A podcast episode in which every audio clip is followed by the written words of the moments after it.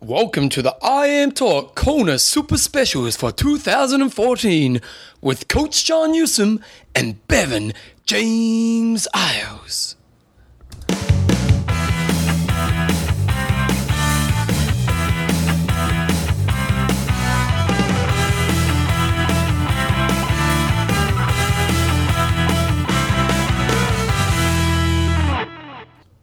Radio team, welcome along to day two of the IMTalk Kona Super Specials for 2014 with Coach John Newsom and Bevan James Oz. How you going, mate? Good, good, and you? I'm actually feeling pretty good. Yeah, up nice and early this morning, do a bit of exercise. yeah. Didn't cramp up too much on the couch. I, I thought because John's got we've got what's happening in the apartment right now, team. Here's what's happening.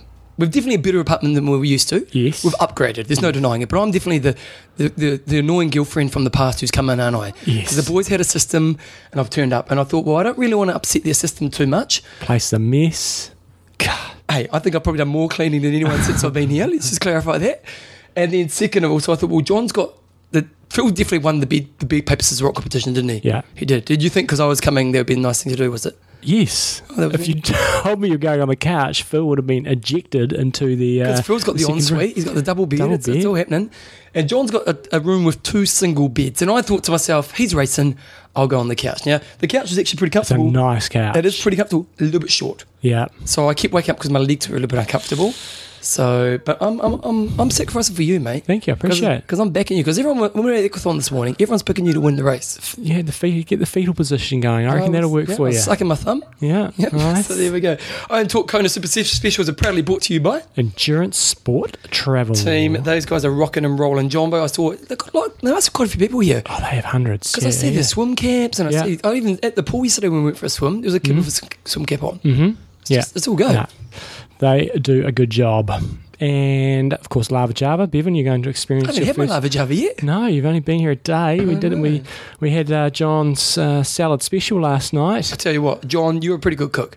Because we went for a swim. We, we, we, we did some interviews yesterday afternoon. We did. I didn't even realise you'd marinated the chicken before we left. I know. Came back and the chicken was marinated, and then he made this beautiful salad, bit of chicken, and it's beautiful. Keep it simple. Hey, man, I was loving it. And then we've also got Our regular sponsors: Coffees of Hawaii, Extreme Endurance, and Athlinks.com. And I'd say a big thanks to Bike Works here in Kona because they're hooking me up for a bike on race days. So, team, today, let's let's give a bit of a wrap up where we are before we get into interviews. Okay, let's who, who we're interviewing today. So today we have James Cunnama from South Africa, fourth last year.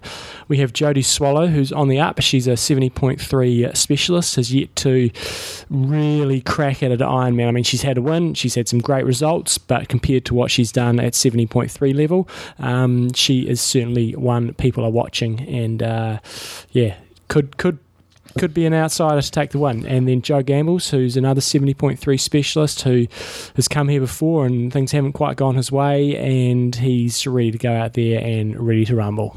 We've got, we've got quite a few more good interviews. Yesterday got, we interviewed. Uh, we've got Tim Reed as well coming up today. we're going to put them in today. him, put him in today, and then we'll throw in some uh, some of the listeners who were out there doing the Aquathon challenge this morning. And last to yesterday we we also got out and interviewed Caroline, Mecca. Who else did we do yesterday? Terenzo. We Terenzo, short chat, with, short chat with Bevan Docherty, but we got, Unfortunately, they got cancelled. Yeah, We didn't get cancelled, but they were we got cut off. We were talking to him, and then they started the procedure at the New Zealand team breakfast, so or lunch. So, yeah, I made a fatal mistake at that. We had a team New John Zealand. made a fatal mistake. we had a team New Zealand afternoon tea, and we started doing our. We went. We left our apartment at maybe eleven thirty, something like that. we had interviews, so we thought we'd go get some interviews, and we kind of had to organise a media passes and like that. Yeah. registration. And so we- we're doing our interviews, and we're sort of going. I don't, I don't know if I can last until three o'clock when our thing kicks off. So I ordered a big dirty plate of nachos, which, But were, yeah, which when we were talk good. big, when, you when you hear Gina's interview, he had Harvard over his face when we started. And so, understandably, I was quite full when I finished, and I missed out on all the free food. Gutted. Really and, gutted. and and and you obviously ate too much because even because we were thinking pasta meal for dinner, yeah, and we drove around the car and John goes, "I think we might have started tonight." So, yeah. they're definitely they're definitely not shy on portion sizes in America, No, are they? certainly not, not. at all. Um, okay, so so round up. So day one's done. We had a pretty big day interviewing and stuff yesterday. Uh, this morning we woke up. We head on down to the water. Start to see a few pros. I saw Fernando, uh, Fernando there. Fernando or Fredino? Fredino, his, his Yeah. brother Fernando. Yeah, Fernando yeah, Fernando, yeah. yeah. I saw him there. Um, I saw uh, Nicolanos there. Nice. They're on their bike, so I didn't get a chance to Yeah. because I would have grabbed them otherwise. Um, but you know, you go down to the water in the morning. It's quite cool, isn't it? It is. I don't know why the pros go down that, that time. I was down. I went down early, and I got there at about six fifteen, and I was uh, sort of straight in the water. And Crow Crowy was getting in the water at that time, and so you can sort of- sort of get done and dusted, and you don't have to swim through the melee of people. Mm. It's just it's just a nightmare swimming back in. And um, I don't know why those pros turn up at like seven o'clock. It's just, it's just not going to get anything done, and uh, they're going to have every Tom, Dick, and Harry. fairness, there's probably five pros that's going to happen to. Like a lot of pros can go under the radar. Mm, Like a Nicolanos, you reckon many people would have stopped him and no, people like Joycey, Crowy, yeah, the ones that are a bit more recognisable. Mm, Um, Yeah, but still. because even if you go any other if you go between seven and eight thirty, it's bedlam down there. But it's kinda other- cool as well. It is, it is cool. But you go any other time of the day and it's sweet. Yeah, because I like you know like maybe if you're a people person, you like that energy of that Mhm. kind of that crowd. So you go down. I have to admit, swimming out to the boat, the Coffees of Hawaii little cafe over this way was pretty cool. Mm. So we got there and uh, we kind of met the crew, a bit of a crew there. Um, and then we started the equine. So we drove out. We swam out to the start. Someone gave me a, a, a bag of Tim Tams. yes, It was good, and they had a Kiwi flag. nice. I can't remember who, what the name of the guy was. Um, but yep, so we kind of got the equine started. I started a 10 second countdown. Yeah, Dave Dwan going two. went on five. Really? went on five. And, P- and, and Petrofessor, Yeah, you know, they, they went on five. I know how Epic Camp works. They've learnt from you, haven't they? Yeah. That's the thing. Oh, you're going two. Five's five's being a bit rude. Yep, they went on. They went on five, and so and I, I, the pack split straight away, Mm. and I thought to myself, which one do I go with? Chose the wrong one. Yeah, you almost took out Go- uh, Javier Gomez apparently. oh, was he out there? Yeah, and apparently you were swimming straight at him. Dave Fish was watching, and you were swimming straight at him, and he was like splashing you, trying to push you away and stuff, and you almost cleaned him out. Imagine if I ended his career. yeah, That would have been well, not gold, but it would have been topical. Um, so that was very good. And then uh, jumped into the water. I was well behind you. We was out of the you water. were quite a long way behind. Yeah. Dave Dwan was uh, just behind Yeah, you. Yeah, there was. I know. I know. I know. Yeah. The problem was the guy because I kind of got behind a slow swimmer, Mm. and you do the old you break around, and I was thinking, oh, maybe I'll sit. And then luckily, a couple of swimmers who weren't part of the crew came past and Mm. pulled me in for the last hundred meters or so. But yeah, my day, my calf was pulled. I was never going to chase it. Yeah, I was never going for it. it was a lot closer than I thought it was going to be. I thought um, Marky P, the Cooley freight train, was just going to uh, freight train it, dominate it, and it was close coming out of the swim. And he, he got taken down on the run by we had a couple, we had a number of people that were doing doing it without wetsuits on. So the asterisk vic- victory goes to Arnold. Sulikov, um, he was first in, and then Marky P was second in, but he takes the trophy for being the fastest man in a wetsuit on the course. He puts his name on the trophy. He's actually I've given him a trophy, Mm-hmm. which hasn't got anyone's names on it, and he's actually going to get it done properly. Nice. So my name, Dave, Dave Fish. Fish, and his name. There's one name missing. Sweet. His name is. No, it's not. No, There's one name missing. giving you crap. Um, and then so now we've come back to our room. It's nine o'clock in the morning here, and uh, today is we've got a few more interviews we're going to be doing. John, um, Dave, and I are going to go down and do some interviews at the expos. So what's going to happen today's show, guys? We're not really going to stop in between interviews and have a commentary on it like we did yesterday. Instead, what we're going to do is we're going to do put an interview on, and then maybe we'll chuck a few interviews in from the Aquathon Challenge and then uh, kind of go through the interviews and then we'll do a wrap up at the end of the show. So we'll get straight into interviews. We're going to put James on first. So here we go. Here's James. Okay, interview number two without Bevan. I'm doing all the work over here. He's just uh, lounging around back in Christchurch. Um, and we have a history on the show of absolutely ballsing up people's names. So our guest today uh, was fourth last year in Kona. He's had a sub eight hour performance in Roth, winning that race a year or two ago. Won other Ironman races, including Florida. Um, smoked many a course around the world, including Embrunman and uh, plenty of others. So his first name's James, and so we get the pronunciation right, let's give us your, your surname, James. Cunnama. Cunnama. I think we might we can almost get that one right.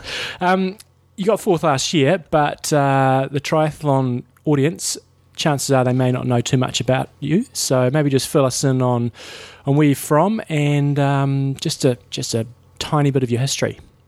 Uh, yeah, I'm from Stellenbosch, South Africa, which has Mm. become something of a triathlon mecca. Uh, moved there a couple of years ago, um, and Jodie and I now call that home when we're not on the road.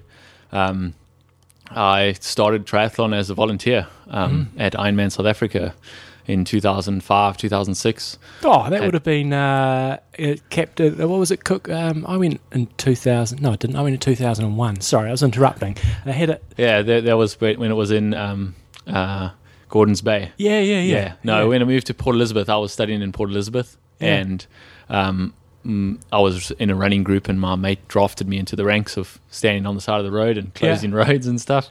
Um, and I watched these crazy people doing this crazy sport, and thought these guys are mad. Running, Yeah. running's so much smarter than this. yeah. Um, and l- little did I know, a year later, he had managed to get me a bike and was trying to teach me to swim. And two years after that, I was a professional Ironman triathlete. Crazy.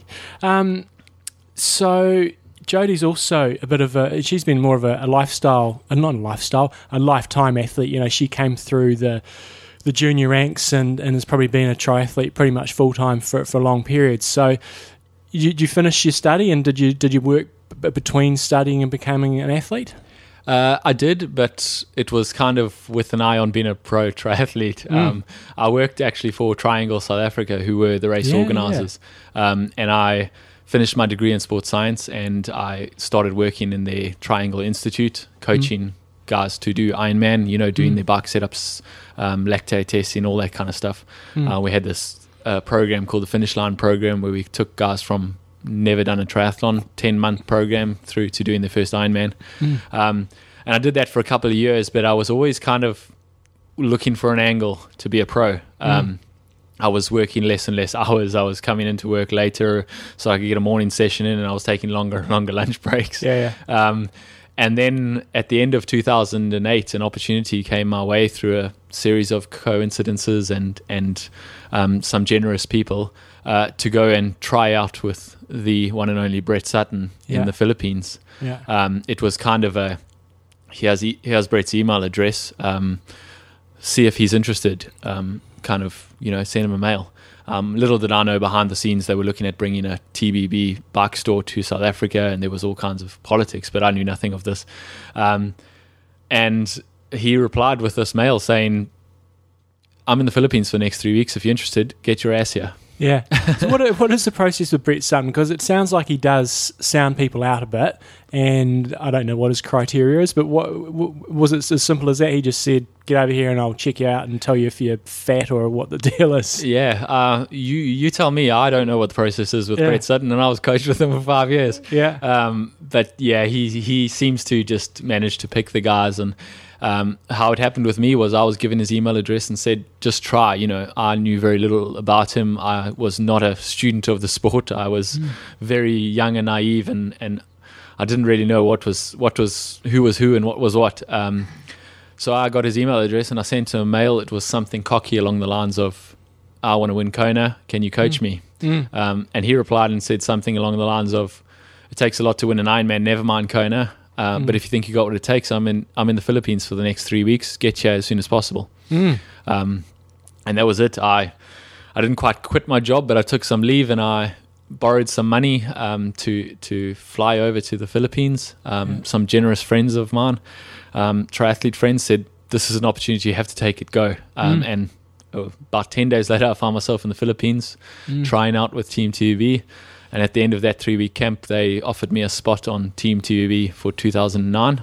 Nice. Um, and I went home and quit my job, and yeah. the rest is history. Um, I'm really keen to talk about Brett a bit more later on. Uh, but in terms of the Triangle events, you know, with all the changes with WTC, are they still around? Because they they used to run uh, Ironman France as well, didn't they? And something else. Do they? yeah, still they go, they ran quite a few races. Um, the Triangle guys, the there was three guys from Austria, um, and it's a bit of a full circle moment right now because um, they started the races. They did Ironman Austria, um, Nice, um, and a few others, um, including Ironman South Africa, seventy point three South Africa. So I worked in the Triangle South Africa division, um, but got to know the guys from Austria, um, the three who started it, and they're actually been inducted in the Ironman Hall of Fame Ah, this yeah, year um, yeah. here in Kona this week. Nice. Um, they it's Holger Lorenz, uh, George Pet, um, Stefan Pechnik, and George Hochegger, who actually were pretty instrumental in getting me into the sport. They flew me over to Ironman Austria. They flew me over to 70.3 Monaco back when that was a 70.3. Um, those were my first international races. Um, I I got well beaten at them, but Yeah. it was the experience that that you know fed the flames. Holger Lorenz, he used to be half decent. I remember that name from either the Kona coverage or somewhere. He used to be a bit of an axe. Yeah, he he definitely was was a pro himself, and Yeah. and he's definitely been to Kona a few times. Um, it was before my time, before I was following the race, that's for sure. Yeah, yeah. Um, but yeah, he he was an athlete himself, and and then got into the to the racing, the Yeah. organising. So last year coming into the race, am I right that it was your first Kona? Uh, no, not quite. Not quite. Um, it- I raced here in 2009, Right. so I had just joined Team TBB. Mhm. Um, it was my first year as a as a pro, as a full time pro, anyway. Mhm. Um, and I, in that first six months with Brett Sutton, I went from my best result being 10th at Ironman South Africa to getting second behind Marino Vanhoenacker at Ironman Austria. Mhm. Um, and this was back in the days of slots. Mm. So I was given my slot for Kona. And Yeah. I was like, whoa, what's happened here? I went from from a part time pro, hardly making a living, to um, qualifying for Kona and the and the Yeah. world champs. Um, and I was pretty reluctant to actually take it. Um, and I, I wasn't going to come. Um, but I had a decent season, got third at Embrunman, and, and was feeling pretty strong. And Brett said, "Just go, see what see what you can do. You know, Mm. it's the end of your season. You maybe not peaked for it or anything, but what have you got to lose? At least you see what you're training for." Um, which I did, and it was not a pleasant experience. I got passed by the girls and many many age groupers. Oh. I finished way down the order. I was maybe. May I don't think I even cracked the top fifty in pro men. Yeah. Um, it, it was eighty somethings overall. yeah. Um, it was not a pleasant day. It was, you know, I got the, the worst of what Kona can can do to you if you're Yeah. underprepared. yeah. Um, and at that point, I went back to Brett and I said, "Listen, um, I'm all for winning Kona, yeah. but I'm not going back there until I'm ready." yeah. Um, and that was it. I didn't didn't come back um, for four years. Um, the the plan was to come back in 2013, Mhm. um, but I had a knee injury and it was then the point system, and I Mm. didn't have any points. Yeah. So getting here was a bit more tricky, and then it ended up only getting here last year for the fir- for the first time after that. So you mentioned Embrunman there. Um, I don't know if you've won that race, but I know you've been second or third. Have you, have you won it? or I haven't not? won it. No, I've been on the podium a couple of times. Yeah, contrast that. We, we were there uh, in 2011. We on a camp and we did the Olympic distance race. And bloody hell, man! I don't know how long it took me to do 40 k's, but it was uh, a long, lot longer than an hour. Um, maybe just contrast how it is doing that race compared to, say, not say a Kona, but a, more of a standard Ironman in terms of your your output during the day and, and how the race sort of unfolds. Because if people don't know about Embrunman, it's basically your mountain climbing pretty much the whole way around the bike course, and the run's not particularly easy either. Yeah, it's a pretty extreme race, um, and everything about it's extreme, as only the French could do, I guess. Um, you start in the dark um, Yeah. in, in the swim, um, so you're diving into a, a dark lake, following one little lantern on a on a on a kayak, which is not fun. Um, I remember swimming straight into a jetty, and some looking up and seeing army boots, and an army guy was pushing my head to the right, going, "You're going the wrong way." Oh, no idea where I was. Um, and then yeah, it's 188k bike with almost 5,000 meters of climbing. Um, Yeah. It's it's enormous. You go over the Col d'Izoard and a few other big climbs.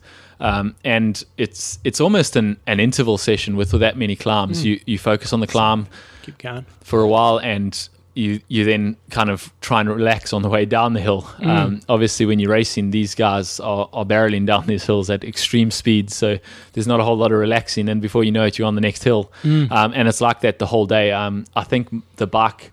The bike time there is is close to six hours every time. Uh, Mm. You compare that to a four and a half hour, 180k Ironman. It's it's it just gives you an idea of how extreme it is. Um, and then you start the run, and the run is is anything but flat after you've done a, a Yeah. massive 188k bike.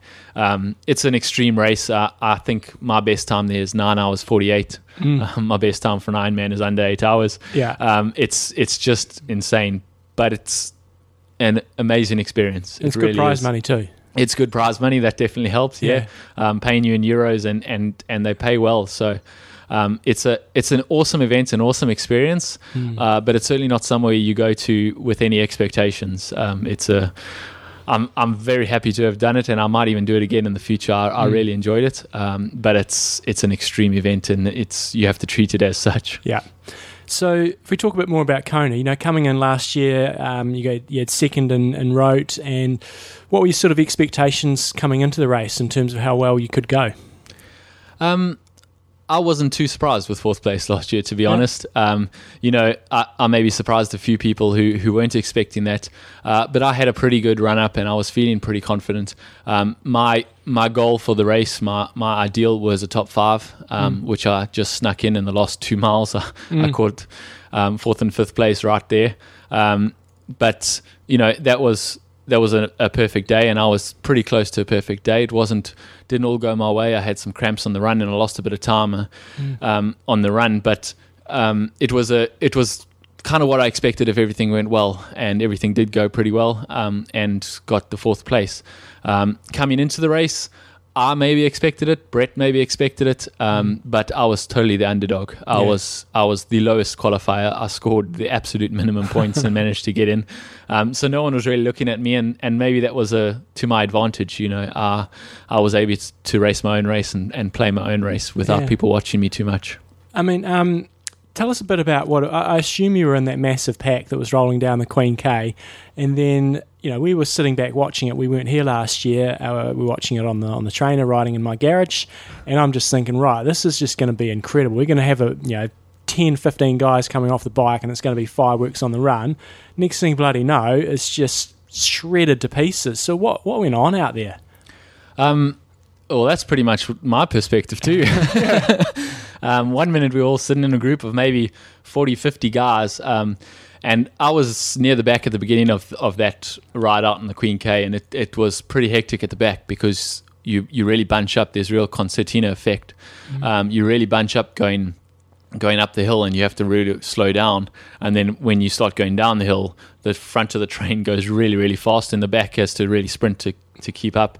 Um, and I moved up to, to near the front um, before we before we turned off the Queen K, and just when we turned off the Queen K, um, the predictable happened. Uh, mm. Sebastian Kienle came flying past the whole group, mm. um, and that was as we started that that long drag towards Hawi, mm. um, and that changed the race. You know, some guys were able to go with him, some guys weren't. Um, if it kind of got pulled apart and there were gaps and and, and little groups and, and another gap and that kind of thing, and you kind of had to that was where you made or bro- broke your race right there. Um, I tried really hard to stay with that group, those those guys. Um, it was ended up being um, and Van Lierde and Luke McKenzie, mm. um, and I couldn't quite stay with them. Mm. Um, and then coming back down from Hawi, it kind of bunched back up into into little groups. Um, I came back in a group of five or six, um, and you know it was there was not a lot of work happening. You know, I, I could tell we were hemorrhaging time to the guys up the road. Yeah. Um, but there was a smaller group just behind us with Jacobs and Crowe in it, and yeah. there was another group just behind them. Um, it was really like you say, it was carnage. It all just blew to pieces. Is it panic um, stations out? Like people go, "Oh shit, uh, get get out of my way," or is it you know people? Uh, for a while, you know that I think Hawi's always a bit like that. Yeah. Um, that that climb is is really brutal, and when you turn around and come down, it's it's flat out, you know, yeah. and a few seconds at the top of Hawi can turn into a, a, long, long gap by the bottom if you're not quite quite on it. Um, and it's always a bit of panic stations. But once we got back onto the Queen K, it was everyone kind of just settled into where they were, and it was mm. kind of like, right, let's get back to town so that we can start this race proper. Mm. Um, and that's what happened. You know, as we came back into town, I managed to. I was still feeling pretty strong and managed to ride away from my group of five or six guys, mm-hmm. um, and came into transition with an 11 minute deficit on on the on the leader, um, mm. and a you know a few guys in between me and the leader, and and a, whole bunch of guys you know coming in dribs and drabs behind me, mm. um, and then it was just a case of let's see what we can do here. Yeah. So you know we we often wonder about the guys' run splits because we see what you guys can do in Roth. You know, we see um, you know you going sub sub eight, and we see Raelert going whatever seven forty, and, and you guys putting in these amazing run splits.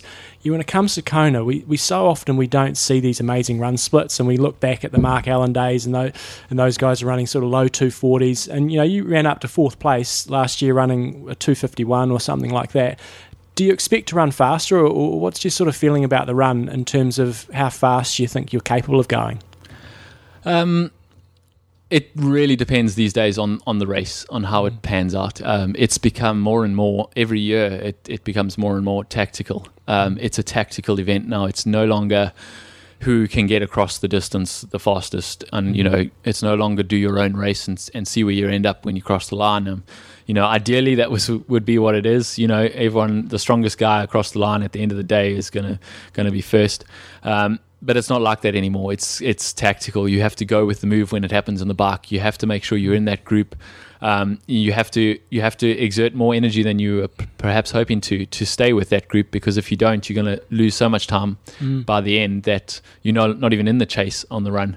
Um, it's it very seldom comes down to just a running race anymore. You know, it used to be the bikers do the bark thing, the runners do the run thing, and we see who comes out on top. It was this biker versus runner Mm. um, mentality, and it's not that anymore. You know, the the runners have got their bark to the level where they can stay with the top guys, and the run the the bikers have got their run to the level where they are running. You know, Yeah. very close times to to the top runners. Um, it's it's the gaps are not so big, and you have to race tactically. And because you have to race tactically, you sometimes have to burn matches that you perhaps were hoping to to save for the marathon to get you to that elusive 240 marathon, Mm. uh, but you have to burn them on the bike, um, which leaves you without that that that spark for the for the run, and the times get a bit slower because the bike was a bit harder, or or vice versa. Um, I personally think that on this course, a 240 is is possible, and you know Yeah. that's I'm training for that, and that's what you're working towards. Yeah, yeah. Um, but like I say, it's going to depend on tactics on the day. Yeah. Um, when you when you won Roth in seven hours fifty nine and fifty nine seconds, did you have any idea that it was seven hours fifty nine fifty nine? And how pissed off would you have been if you'd been one second slower? Uh, I would have been absolutely livid, um, but I was blissfully unaware, um, absolutely unaware. Um, at no point in the race did anyone say you're going to go under eight hours or it's close to under eight hours. You need to push or anything like that. The first I, I didn't run with a watch. I don't run with a watch, so Yeah. I had I had absolutely no no idea. Um, and I the first I knew of it was they do this like U turn finish where you run into Oh, yeah, the stadium done and you run yeah. all the way around the four corners of the stadium before you come to the finish line. Um, and the first I knew of it was when I turned the, the third corner and Yeah. I was facing the finish line and I could see 759, 56. And Yeah. I was like, whoa. and, and I'd been waving, I'd grabbed the flag, I'd high five Yeah. people, and um, I was in no rush whatsoever. I was celebrating. And then I suddenly realized, and I did this little quick step for the last 10 meters and Yeah. just snuck under there. Um, and everyone afterwards, all the Germans were like, "Oh, that was so awesome that you weren't worried about the time at all, and that you, you took the time to high five people and celebrate, and you weren't just." And I was like, I was completely unaware. If I knew about Yeah. the time, I would have definitely gone faster. Nice. Um, but it all worked out perfectly in the end. You know, seven fifty nine fifty nine is a is a pretty sweet time to finish. Sweet. So, so in terms of this year, you know, when I was um, doing a bit of research into you before coming in today, I was looking through what your schedule was, and then I was looking at the results and going, "Where's your name?" Um, so, so tell us a bit about your your year so far. It does not sound like it's uh, necessarily gone to plan. Yeah, I wouldn't say it's gone to plan at all. Um, I was in the luxurious position, obviously, after fourth place last year, of not having to race as much, and that was a conscious decision I made at the beginning of the year. Um, I've done many, many races and and and raced raced on the back of other races a lot. Um, you know, under Brett Sutton, I think in 2010 I'd raced 12 races, five fulls and seven halves, um, and um, it was a successful year. Uh, I finished it with four wins in a row. Um, I won Alpe d'Huez, I won Rev 3 Cedar Point, I won 70.3 Austin, and I won Ironman Florida in a row. Um, They were all three weeks apart, and I won them boom, boom, boom. Um, but I do think, and uh, this was a, a difficult decision, having left Brett, um, whether I should race less and race better or race more and race at the same level. Um, and basically, I'm looking for better. Um, so that was a conscious decision at the beginning of the year was to race less. Um, Ironman South Africa didn't go to plan at all. I was hoping to have a good race there, and I ended up cruising in for a validation because I, it just all went wrong. Um, the reasons for that were are many and varied, but it wasn't too important at that time of the year. You know, it was April.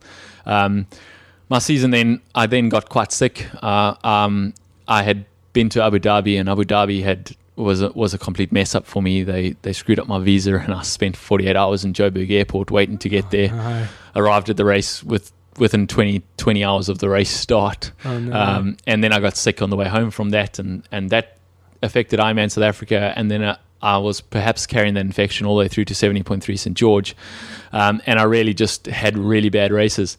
Um, and again, it came down to that decision was, right, do I race myself strong and get, get back on track? Or do I focus on training and make sure I'm on track for the big races? yeah. Um, so when I got to Boulder in the beginning of May, I, I decided that I was going to spend ten weeks focusing just on Roth, making Yeah. sure I'm I've got the base miles, making sure that what I've missed now with the illness is is in the body for the end of the season. Um, and that's what I did, and it went really well. Um, I was in really good shape in Roth, and I was very happy with my race. Um, all things considered, I had some kind of stomach problem. I'm not entirely sure what it was. It might have been the the canal water. It might have been something I ate the day before. I'm not Yeah. sure. Um, but I had multiple stops in the in the porta potties on that run. Yeah. Um, but having said that, I had a really good swim. Swam with the leaders. Um, s- barked with the leaders the whole way um, to Barker 420, and then uh, at the end of the run, even having all the stops and, and stop goes, I was I finished really strong. So I was pretty happy with my with my performance. But obviously, the result was not there. I was fifth, um, Mm. which I was not too happy with, um, given the condition I was in. But that result didn't really um, show the the form I was in. Uh, and since then, my training's gone really, really well. Um, And then you bloody fell off your bike at the 70.3 Worlds. yeah, exactly.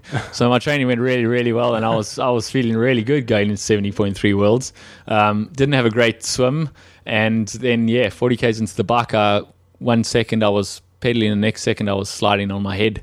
Yeah. Um, it at fifty five k's an hour. It was pretty scary, and it happened really fast. And I'm not hundred percent sure what happened, but I pretty much put it down to a whole series of happenstance that happened all all at the right time. Just Yeah. you know, um, I had my bike worked on before I left Boulder, so I didn't have it worked on when I was there.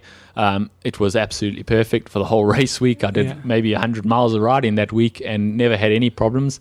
Um, and it turns out that perhaps my chainring was bent or something from the travel, Yeah. and it just happened that exactly in the race at exactly that moment my chain dropped as I put the power in at just the right time and Yeah. just threw the bike out from under me. Yeah. Um, it was just one of those things, you know. If any one of those things had changed, if I had traveled a little earlier, if it had dropped the chain at some point on the week before, if I had not had my bike looked at in Boulder before I left Boulder, it- you know, all those things just kind of happened and they happened the way they happened, you know. Yeah. Um, it was pretty frustrating, um, but it is what it is. Uh, I was pretty lucky, you know, when you fall at 55 k's an hour, there's Yeah. things break generally. Yeah. Um, I was very lucky that the only thing that broke was my helmet. Um, I got a few, got a bit of road rash and a few bruises. Um, but a week later, I was back in training. I was here in, in Kona Yeah. and I was training properly, and the training's gone well since then. So, again, uh, the form is there. I just haven't proved it yet. So, Did you uh, see the dramatic commentary coverage of the of the 70.3 on TV a couple of nights ago? I actually missed that. Oh um, I've seen a few YouTube YouTube clips, but I haven't actually. I, I actually I was out training and I got back and caught the last minute as Jodie crossed the finish line. Oh, nice. Um, but we missed the we missed the whole show. So Oh god, that dude was pretty dramatic. Um, so tell us a bit about Brett. I mean, we've interviewed Brett a couple of times. So we've asked a question, and then uh, half an hour later, um, we've asked our next question. But in terms of um, in terms of how you're training, I mean, in terms of how your training actually changed when you joined him. You know, if we take, take break it into two, you know, training one side of things, and then maybe talk about the mental side of things. But training wise, how did that change compared to? I know you're probably still pretty green, but how did the actual training differ from what you were doing prior to being with him? Um, well, yeah, it was a lot of changes all at once. I basically went full time pro from from working my training around around work, um, and that was obviously a massive change. I, I I look back now and I just can't believe how young and naive and you know I didn't know what was going on and I didn't know what I was doing. Yeah. Um, and I think that was probably to my to my benefit. Um, I came into Brett Sutton's squad with no expectations, with Yeah. no hang-ups, with no belief in certain training principles and certain you know training routines. And I need to do my long ride, and my long ride needs to be this long, and I need to do my long run, and it needs to be this long, and and that kind of. I had none of that when I went in. I was I was a blank canvas for Brett Sutton to do Yeah. his magic on, um, which he did. You know, it he he was able to to get out of me a lot more than I thought I would be able to get out of myself, especially that quickly. Um, it was certainly it made my career, no doubt about it. Um, I could have floundered around in South Africa for years, um, thinking I was doing well, thinking I was making progress, and and not getting anywhere near the level I got in six months um, with Brett Sutton. And um, it was a, it was really hard. It was a really trial by fire, and it was you know uh, he called it boot camp, and it was exactly that. You know, we went to the Philippines that first camp for seven weeks, and it was brutal. Uh, it was, um, you know, I look back on it now, and I can't believe I even made it through. I, I don't, I don't think I could do that now. Um, you know, Because being- the, the being training was fitter- that hard, or, or yeah, being fitter, stronger, and and you know more experienced, I still don't think I could get through what we got through then. It was just not only the training that was that hard, but the lifestyle that was that hard. The, you know, it was just eat, sleep, train, and suffer twenty four seven. You know, uh, we finished track sessions at eight, nine o'clock at night, and it was in the pool again at six o'clock the next morning, and uh, you know, it was just it was just really really hard, but that was exactly what what I needed at that point in my career, and it was, um, it gave me what I needed to, you know, it kind of distilled everything out, I, and and maybe indoctrinated me into the Brett Sutton school of thought, but that Mm. was what I needed at that point. Mm. It, it, it seems odd that you know he has so much success, you know, and we're talking at the top top level with females. Um, yet there's been very few males that have um, succeeded at the top level. I mean, we know he's had good success, and we know that we can pluck names out of it. But you know, the number of really good girls versus really good guys is few and far between. And and you are one of the success stories. I mean, what do you put it down to that fact that you were that that blank canvas, whereas most other guys are maybe going in are coming in with all these predetermined training training ideas. Um, yeah, probably. Um, that's that's certainly one aspect of it. I think. Um, you know, Brett will give you his own version of events and his own uh, reasons. Um, generally, he what he'll say is that you know guys get arrogant and guys get a little bit of success and it goes to the head, and Mm. then they start questioning what he's doing and they start arguing and saying that they want to do things their way, and the relationship falls apart. Um, uh, I think it was for Brett and myself. It was a, a, a melding of the personalities. We we got on really well. I accepted what he was for what he was, and Mm. I, I listened. You know, I I was able to take what I needed to take, and I was able to ignore what I needed to ignore. You know, when he. Mm. When he went on his hour and a half rants, um, you know, which he did, you know, I remember in the Philippines that first year, we would swim 6Ks in a pool that was way too hot, and we weren't allowed bottles on the pool deck, so we Yeah. had nothing to drink. Um, and then we'd get out of the pool, and we would all be like delirious. And then he would sit us down and he would start talking, and he would just say, I just want to say one or two things. And an hour and a half later, we're all sitting there completely zoned out, not hearing a word he's saying. Um, and it was really a case of take what you need and, and leave the rest. Um, and Yeah. some people really struggled with that. And, you know, guys especially, um, you know, they get fed up and, you know, some of the things he says and some of the, you know, he, he uses examples to make points and, um, sometimes they're not based in reality, some of his examples, you know, and, Yeah. and I just always laughed it off and I just focused on what I needed to focus on. And Yeah. that, that attitude combined with his attitude towards coaching just kind of really worked for us. And Yeah. um, it was a very productive and very successful five years that I was with him. Yeah. So now you're obviously doing your, well, I don't know if you are doing your own gig, but you know, I know you and Jodie have both moved away from Team TBB, and I know there's, there's still sort of there, but Brett's not there anymore. So what's your deal now?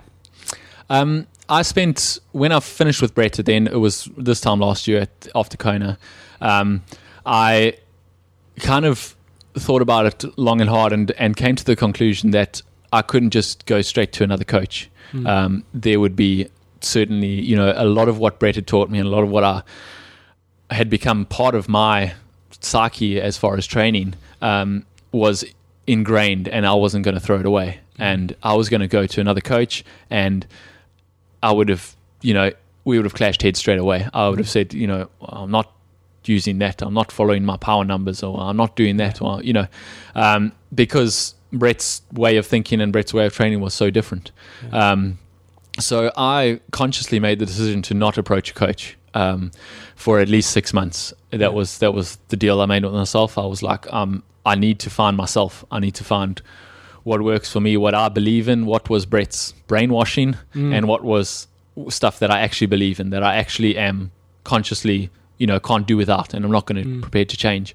Um, so I spent six months doing that, and and I really came to to a point where I was pretty confident in, in what I was doing and, and how I was doing it. Um, but at the same time, I, I also reached the point where I needed I needed someone, Mm. you know, objective to look Mhm. at what I was doing and say, listen, you need to back off here. You need to push Mm. harder there. You know, you might be feeling down, but you're just a bit soft. This is the time to push. Yeah. That kind of thing. You know. Um, and then I started poking around and, and, and asking a few questions and speaking to a few people. Um, and basically, what I what it came down to was speaking to Chris McCormack. Yeah. Um, and Chris was very open and very um, honest and very excited to to work with me and help me and Yeah. um, be that sounding board, be that that mentor, if you will, um, to to keep me on the on the, you know when I needed the question, when I needed the answers, when I needed that someone to lean on, when I needed someone to say, you know, harden up or or Mm. take a break. Um, he was more than willing to be that person. Um, he was not, you know. People, a lot of people will tell you he's arrogant and he's, you know, Mm. he's just doing it because he wants, you know, the exposure or whatever.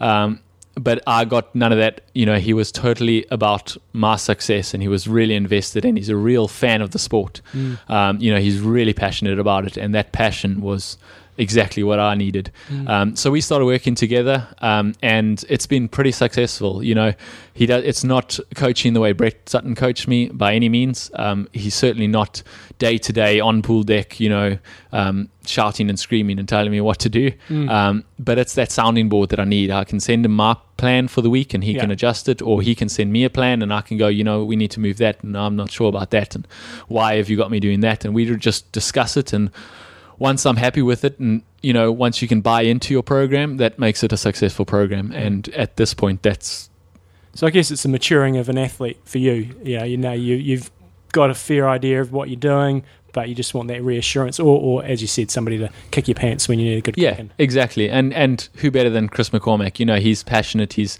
motivated, and he's he's really you know he really gives me that that fire, like you know that Yeah. self belief that you know if he can do it, if he did it Yeah. did it twice, he knows what he's talking about. Um, So have you spent a bit of time at Thanyapura or not? I haven't been to Thanyapura yet. Uh, just the the year was kind of already planned out when we had when we started talking and really started wo- working together. Um, it's certainly a possibility for the future, Yeah. um, but I haven't done anything there yet. So, so tell us a bit about your sponsors and stuff that you've got set up now. Um, I can see Cervelo there. What, what, what do we got going on in terms of sponsors now? Yeah, Cervelo. Um, I've actually been on Cervelo since I started my career. I've Yeah. never ridden any other bike, and Yeah. and happily too. Um, I love the bikes, and they've they they took me on when I left Team TBB at the end of last year, and um, uh, it's been a very good relationship. Um, TYR came on board as the apparel and wetsuit sponsor, which is which is also great. Um, and then we've got a South African brand, 32Gi, who is is uh, our nutrition company. Um, they started in South Africa. They've recently spread to Europe, um, and they're actually sponsoring the the Challenge Denmark race next year in Legoland. Legoland. Oh man, Yeah. my kids would love So- me if I went there. Yeah, well, Jodie and I are planning to, to go there. Um, obviously, that's a that's a big race for them, and we we're hoping to support them. So that's uh, a bit of South African um, in my sponsors, which is great. Uh, you know, want to support the South African brands as far as possible. Um, and then ENVE have come on as, as our wheel sponsor for Jodie and myself. Um, You know, really great wheels and a really great company to work with too. Um, they're making big waves into into the sport of triathlon, and it's pretty exciting to be part of that. Cool. And uh, you, in terms of people following you, um, I mean, I know, uh, I think your wife's a bit of a, a Twitterer, and I saw her on Cupcakes with Cal the other day. That was uh, rather entertaining. Um, are you a Twitterer, or how do people how do people best follow you? Yeah, I'm on Twitter. I'm a long way behind Jodie's follow account. Um, uh, it's at James Cunnama on Yeah. Twitter. Um, same on Facebook, James Cunnama. Um, so you can follow me there. Um, I do try. I do tweet quite regularly, and um, I don't keep up with Jodie, but I Yeah. think she probably tweets about me more than I tweet myself. Um, but it's good for the exposure. We, we, she's really good on Twitter, so So what? Um, Jodie's obviously had incredible success at seventy point three, and I know she's had some good Ironmans, but I wouldn't say it's at the same level as her her seventy point threes. Um, you know, if if we think about Rinny running a, a two fifty this year, or every year she really runs a two fifty, and that must have ripped your jocks last year, getting outrun by one of the girls. yeah. um, but uh, is Jodie close to, to cracking it? I know. I think she got a third in Frankfurt, but you know, again, when I look at her seventy point three races, what's sort of holding her back a little bit at Ironman? I'm pretty tempted to say nothing and wait Yeah. and see next Yeah. Saturday. Okay, sweet. um, she's in really good shape. Uh, you know, I've never seen her in shape like this. She's uh, she's certainly you know. Last year Kona was like a third Ironman. Um, she was she was very green around the gills. You know, she it, it, it's all very well saying she's been a triathlete for 20 years, um, but Ironman's a different kettle of fish, and and she had a lot to learn. And you know, last year was a so a few silly mistakes, and and perhaps it was you know the fault of the preparation, but uh, she didn't take on enough salt and ended up with hyponatremia and collapsing, which was a very bad memory for her here, and that's. You know, I mean, a lot of champions in the past have, have carried bad memories here and have to, had to get over that. Um, it's a tough thing to deal with coming into this race. Um, a lot of people have demons, and Jodie has a few from last year here now. Um, but having said that, her year has gone sublimely. Um, You know, third at Harvey and second at 70.3 Worlds. Uh, you know, the trend is certainly moving in one direction. Um, and she is is in sublime shape. I don't want to put too much pressure on her shoulders. Yeah, Um, you know, basically a top five here is is the step in the direction that she needs, and, and that's what she'll be going for. Uh, but having said that, she's in in shape to to smash this race. Cool. And I will say, um, James mentioned he's at Stellenbosch. I've been there before. Man, that is a, a nice part of the world. And unfortunately, though, your rugby team's going down this year. I don't know if you follow the rugby that's on this weekend. The All Blacks will be. By the time this comes out, actually, I'll either look like a dick or not because the game will be over by the time this comes out. Um, Uh, you know what they say for rugby, you need a ball. For Ironman, you need two. That's good one. Right, there we go, Phil. Use that one.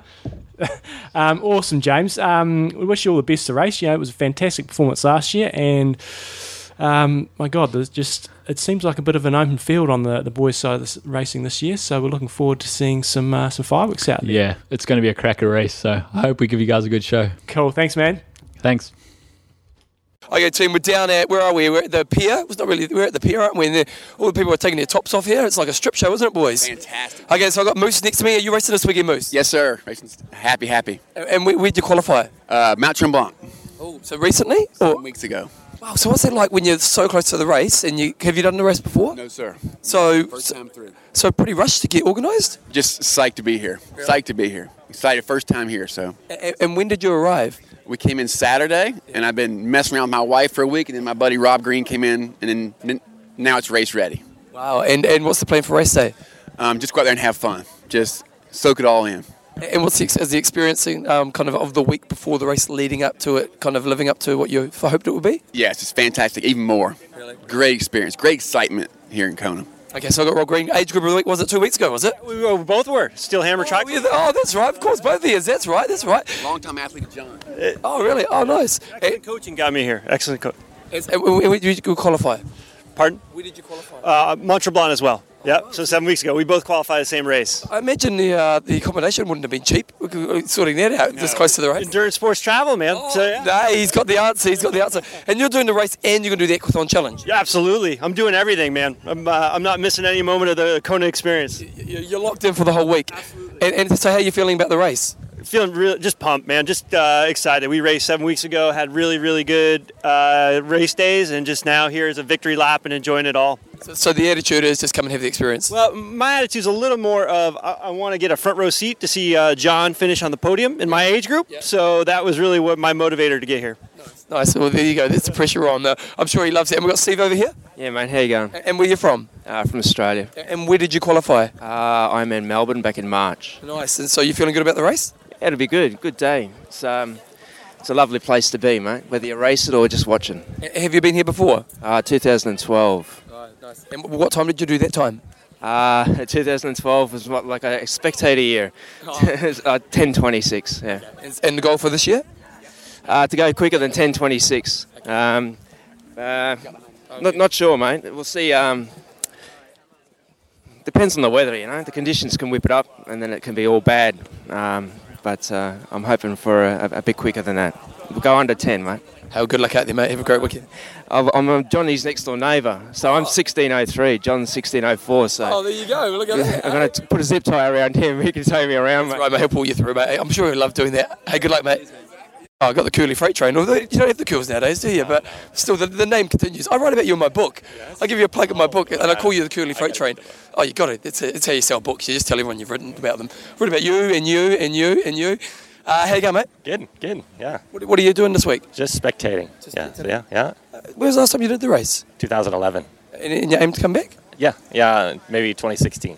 Why 2016? 50, 50 years old. Yeah. Age up, is it? Age up. Good job. Yeah. And and what have you been doing with yourself? Oh, a little bit of kite surfing, a little bit of epic camp, a little bit of uh, yeah, rolling around the world. How'd you find Epic Camp Canada? It was good, beautiful, absolutely. Yeah, the best, the best one. More importantly, how do you find kite surfing? Because people like die doing that crap, don't they? Because they get flown away. They can. Yeah, it's a little dangerous. There's a no more danger than riding on the white line on the side of a road with cars behind you. Is it a buzz? Uh, it's a buzz. It's a, it's addicting. Yeah, Yeah, yeah. And uh, what's your pick for the weekend? Uh, Newsom, win the age group. Newsom win the age group. There we go. No pressure, Newsom. No, no pressure. How good seeing you, mate. Bring it on. We've got the defending champion here, Dave Fish. Uh, he's, he's, he's looking like he's just psyching out the rest of the competitors. You know, he's got those evil focused eyes. Although I don't know how many competitors we're going to have. How, you, you're racing today? I am going to retire the greatest champion this event has ever known. You're not even defend. Two year defending champion. Last year we didn't have the event, obviously, because we weren't here. It's not my fault.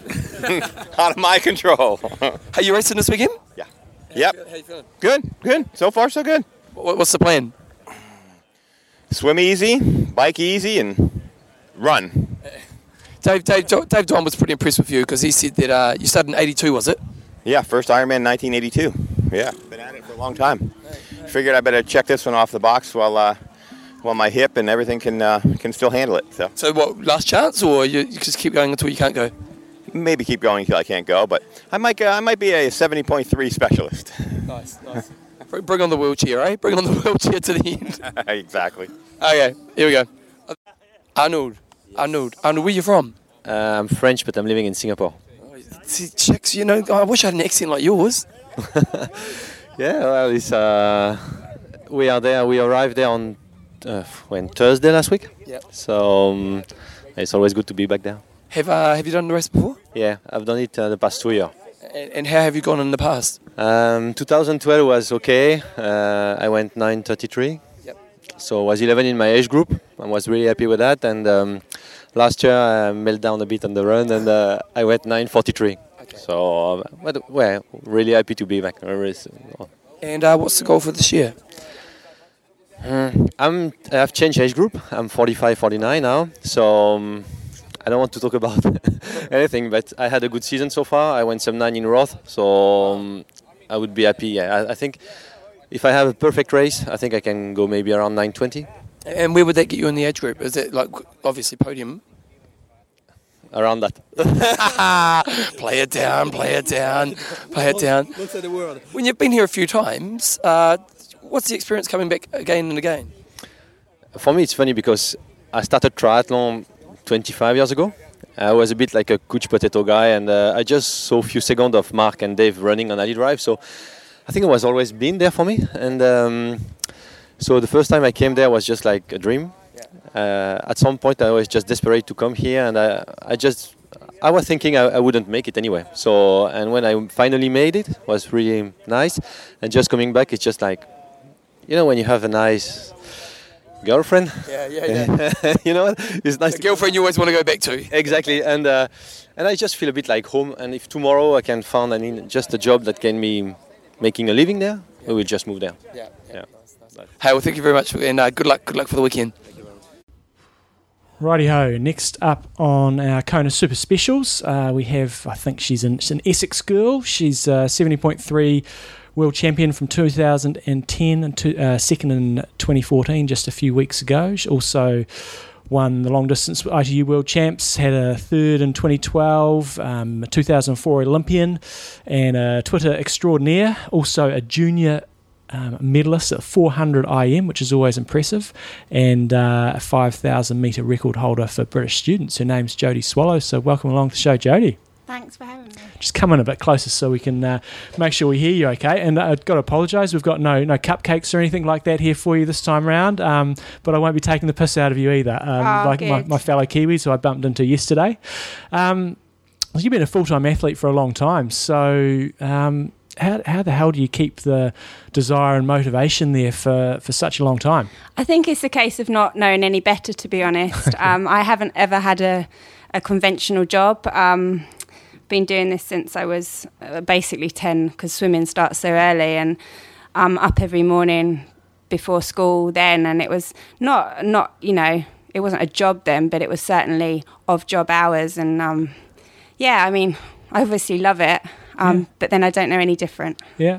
So what what got you into the swimming? Was it your parents sort of pushing into that, or you just have a na- na- you know natural affinity to the water? Well, my mum and dad actually haven't ever seen me swim um, other than in racing. They never came to watch training and they just kind of dropped me off. Uh, they were both teachers and they dropped me off after they'd finished work and kind of as a babysitter, I guess. Um, that's a bit unfair. They took me to a lot of clubs and I Yeah. kind of attached myself to the swimming. I've got an older sister who was also very good, so I, I attached myself to trying to beat her and Yeah. and that kind of led into things. I, I'm a natural hard worker, so it kind of it kind of built and built and built, and I was into it at a pretty young age. Yeah. So uh, 400 IM. w- Do you remember what you spanked that out in?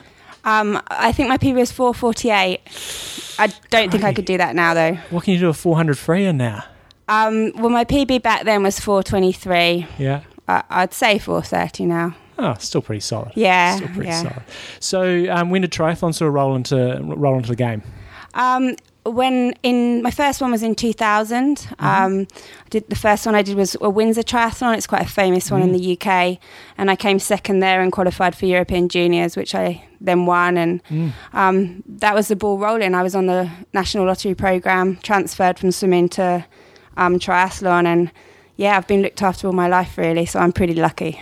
So back then, was it um, obviously they were building up towards London, and, and, and was that really was there a big talent ID program? Because we just see you you Poms at the moment just dominating every distance, you know, males, females, juniors, everything. Um, did it really start around about then, and they were just pumping huge money in with massive talent ID and looking after people like yourself? Not really talent ID so much. I mean, I went to university at Loughborough, and that just happened to be the triathlon centre. Then again, I might have gone to Bath, which was my other choice, and that again was a triathlon triathlon centre. centre. So it was kind of a bit of a destiny for me. Yeah. Um, we were that age, the 81, 82 age group, were the first kind of era in, Yeah. in that where the money started coming in from the national lottery and.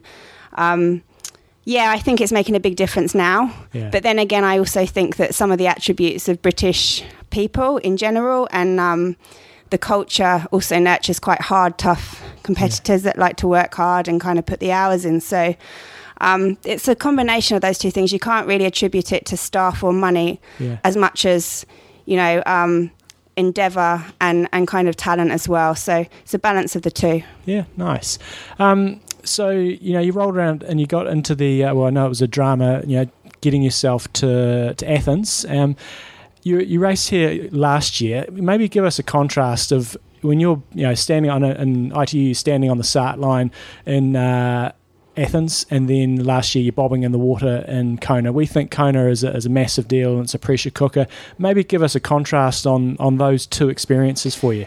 Well, I think that's quite hard for me to do because I was obviously there was a whole lot of um, stuff underlying um, coming into Athens, and I wasn't necessarily on the start line in, in good psychological. Um, uh, psychological condition or physical condition, so it's different. I mean, although this is the Ironman World Champs and it's a really, really big deal, Yeah. to win this race would kind of put a full stop on my career in terms of um, I would I would cement everything that I think that I can do. Yeah. However, it's every year, Yeah. and we get another chance every year. With the Olympics, you get a chance every four years. And that also depends on kind of how old you are when the four years rolls round. It's not as bad as gymnastics where you've kind of got one chance, but not many people get two or three chances at the Olympics. So it's kind of a once in a lifetime experience. I, I'm glad I did it, but I didn't get I didn't get good stuff come from it, and I didn't um, enjoy it so much.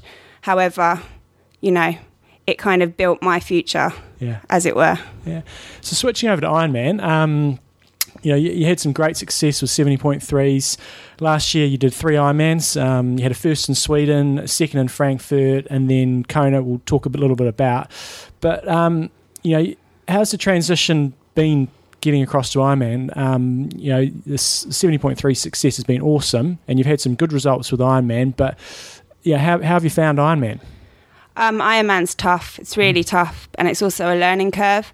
Um, James kind of pointed out to me today that this will be my um, my seventh Ironman, and most people here have done like thirty to, you know. Yeah. Um, although I've been in the sport a long time, I haven't been in the Ironman sport a long time, and people tend to forget that. Yeah. Um, kind of asking when I'm going to deliver and so and so. but I'll deliver one day, and it'll be good. So hopefully it'll be next Saturday. Yeah. If it's not, there's a couple more years left in me, and um, yeah, I'm looking forward to learning and, and, and progressing. And certainly each race I've done shows progression. Yeah. Um, and, you know, the field's moving on, and hopefully I'm pushing that forward too. So that's good. Do you enjoy it? Is I mean, enjoyment factor for Olympic distance versus Ironman is it different? Do you like it more? You know, just a long slog, or do you miss sort of being out there absolutely drilling it? I absolutely love racing, full Yeah. stop. Um, and if I had the opportunity to race over anything else, I'll race. Um, I always thought I loved Ironman more, and then I did Hy-Vee 5150 Yeah. and, and got a lot more money for a very short span of time. Yeah. I really enjoyed that, to be honest. Yeah. Um, but I've got stuff to do on this long stuff, so I'll keep on that until I've done it. Cool. So um, this year, you know, I, I, saw, I remember in Frankfurt, I saw a YouTube clip. You know, you, I think you were leading leading there. Um, maybe tell us a bit about that race and also um, some of your other races leading up to seventy point three worlds. Um, well, Frankfurt was the only bad race of the whole year that I've done. Um, although it actually wasn't such a bad performance, the um, circumstances in the race meant that the age group um, packs came in amongst the back females, Yeah. dragged them up, and they had fresh um, legs for the marathon, which Yeah. I didn't have fresh legs for the marathon. So. Yeah. Um, I was really pleased with the way I handled it within the race um, up to the last 10k. Yeah. But that's kind of, I mean, it's kind of self-explanatory Yeah. that if people pass you when you've, you know, had one of the best races of your life, you're going to be a bit devastated. So, Yeah. um, other than that, um, leading up to 70.3 Worlds, I placed third in Hy-Vee the week before. Nice. Um, got a good um, salary paycheck Yeah. cemented, and, and that kind of took a lot of confidence into 70.3 Worlds because I obviously knew I'd just run a 36 flat and I was biking well. So it kind of took a lot of pressure off, even though people were saying it was kind of too close to the, Yeah. the start line. I think when you do Ironman, an Olympic distance a week before 70.3 Yeah. isn't going to do too much damage. What's Hy-Vee like? Because it gets bugger all coverage in terms of, I mean, it gets some coverage, but considering the prize money, I would have thought it's got to be splashed everywhere. But what's it like as an event? it's very well organized and the people that run it are very passionate there just seems to be a bit of a um, a delay on the marketing side of it whether they don't see the need to market it or um, don't know how to do it i'm not sure but there's definitely um, it's a bit delayed on that side however they really do look after the professional athletes and they cater to our race over the over maybe the mass participation as well Yeah. so it has got huge potential. I hope that it can survive and that it can develop. Um, But I don't see how it will do that without the marketing that they need to kind of address. Yeah. And obviously, 70.3 was a pretty fantastic race. You stoked with how that went? Yeah, really stoked. Um, obviously, I, I want to win championships, Mm. but when you, you know, the closest place is second, and Mm. when someone like Daniela puts in that performance, I did everything I could. Um, if I did it again tomorrow, I'd do things slightly differently. But on the day, I gave what I had, so it's good. S- smash the bike a bit harder, or what would you have done differently? I would have swum better. Yeah. Yeah. Um, yeah. I, actually, my old coach, Brett Sutton, pointed it out, and I think that I could have swum a bit better and got a little bit of a, a gap on that first group. Yeah. Um, not that it might may have changed the complete dynamics, but it changes mindset and it changes attack. So, Yeah. um, if I'd have got onto the run with Daniela, Yeah. I'm not sure the result would have been the same, and that's kind of that's depressing to think. But you know, you can't you can't do everything all the time, Yeah. and I'm glad to get another medal at Worlds. So last year, um, you raced here. Um, talk us through that. I'm really keen to know what it was like on the on the bike specifically as well, because I, I, I didn't actually see. If, I don't think you were first out of the swim, but I'd imagine you were you were right up there. But then there was a real pack on the bike there. So maybe maybe talk us through um, sort of that part of the race. I was just on um, Haley Chura's feet last Right. year. There was um, a whole pack exited the water together, which was quite surprising, knowing myself and Haley's credentials as swimmers. I don't know what happened. Um, the bike was quite a frustrating affair. Um, we all pulled together till the descent from Hawi, and then um, Rachel and Meredith broke away, um, coming coming on to kind of like maybe with 80k to go, and I bridged up at about 60k to go. Yeah. So with three of us, um, they got a bit of time on me coming back down Polani, um, and I came off the bike in third, and then the headache began. um, but yeah, the bike last year it was good from with what I had. Um, I'm on a different level this year, so we'll see how it goes. So, is there any chatter on the bike out there? Because I'd imagine you girls all know that chances are, if Rinny runs 250, um, she's going to be closing it down on some of you girls. Was there any chatter out there amongst yourselves going, "Come on, let's you know, let's haul some ass here," or was everybody you know contributing fairly well? I don't think it it was a case of not hauling ass. I think Rinny rode very well. Yeah. Um, you know, you don't know what's going on behind. Um, but the pack that I was riding in, um, it's quite a long distance here between people. It's 12 meters. There's not much communication because of that. Yeah. Um, I know it's always supposed to be 12 meters, but it isn't always that, that way in races that I've seen. But it is here, and you know, with the roaring wind and the pressure on the day, there's not much communication that went on now. Mm, What about getting here for this year? Because um, you know James, your partner, was in a great position um, when he finished uh, fourth last year. You know, basically has to just go and validate somewhere. Um, you have no, you know, you come out of here with no points. Um, so how how did you sort of plan your year in terms of uh, making sure you you qualify, or did you just sort of go, these are the races I'm doing, and if I get here, I get here, and how did you sort of plan your season? Well, I've come to Kona twice now, not having points from Kona the year before, Mm. um, and I haven't really thought it as a problem.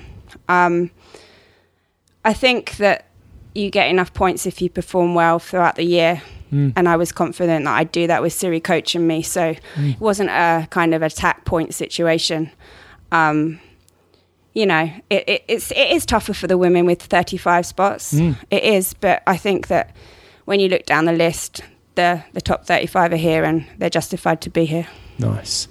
Um, so tell us a bit about uh, people want to follow you. It's um, I was on your website earlier. earlier today. I follow the Swallow. Is that uh, uh, Yeah. how do you say your website? I, I follow theswallow.co.uk. Good. And um, in terms of Twitter side of things, Jodie Swallow. Jodie Swallow.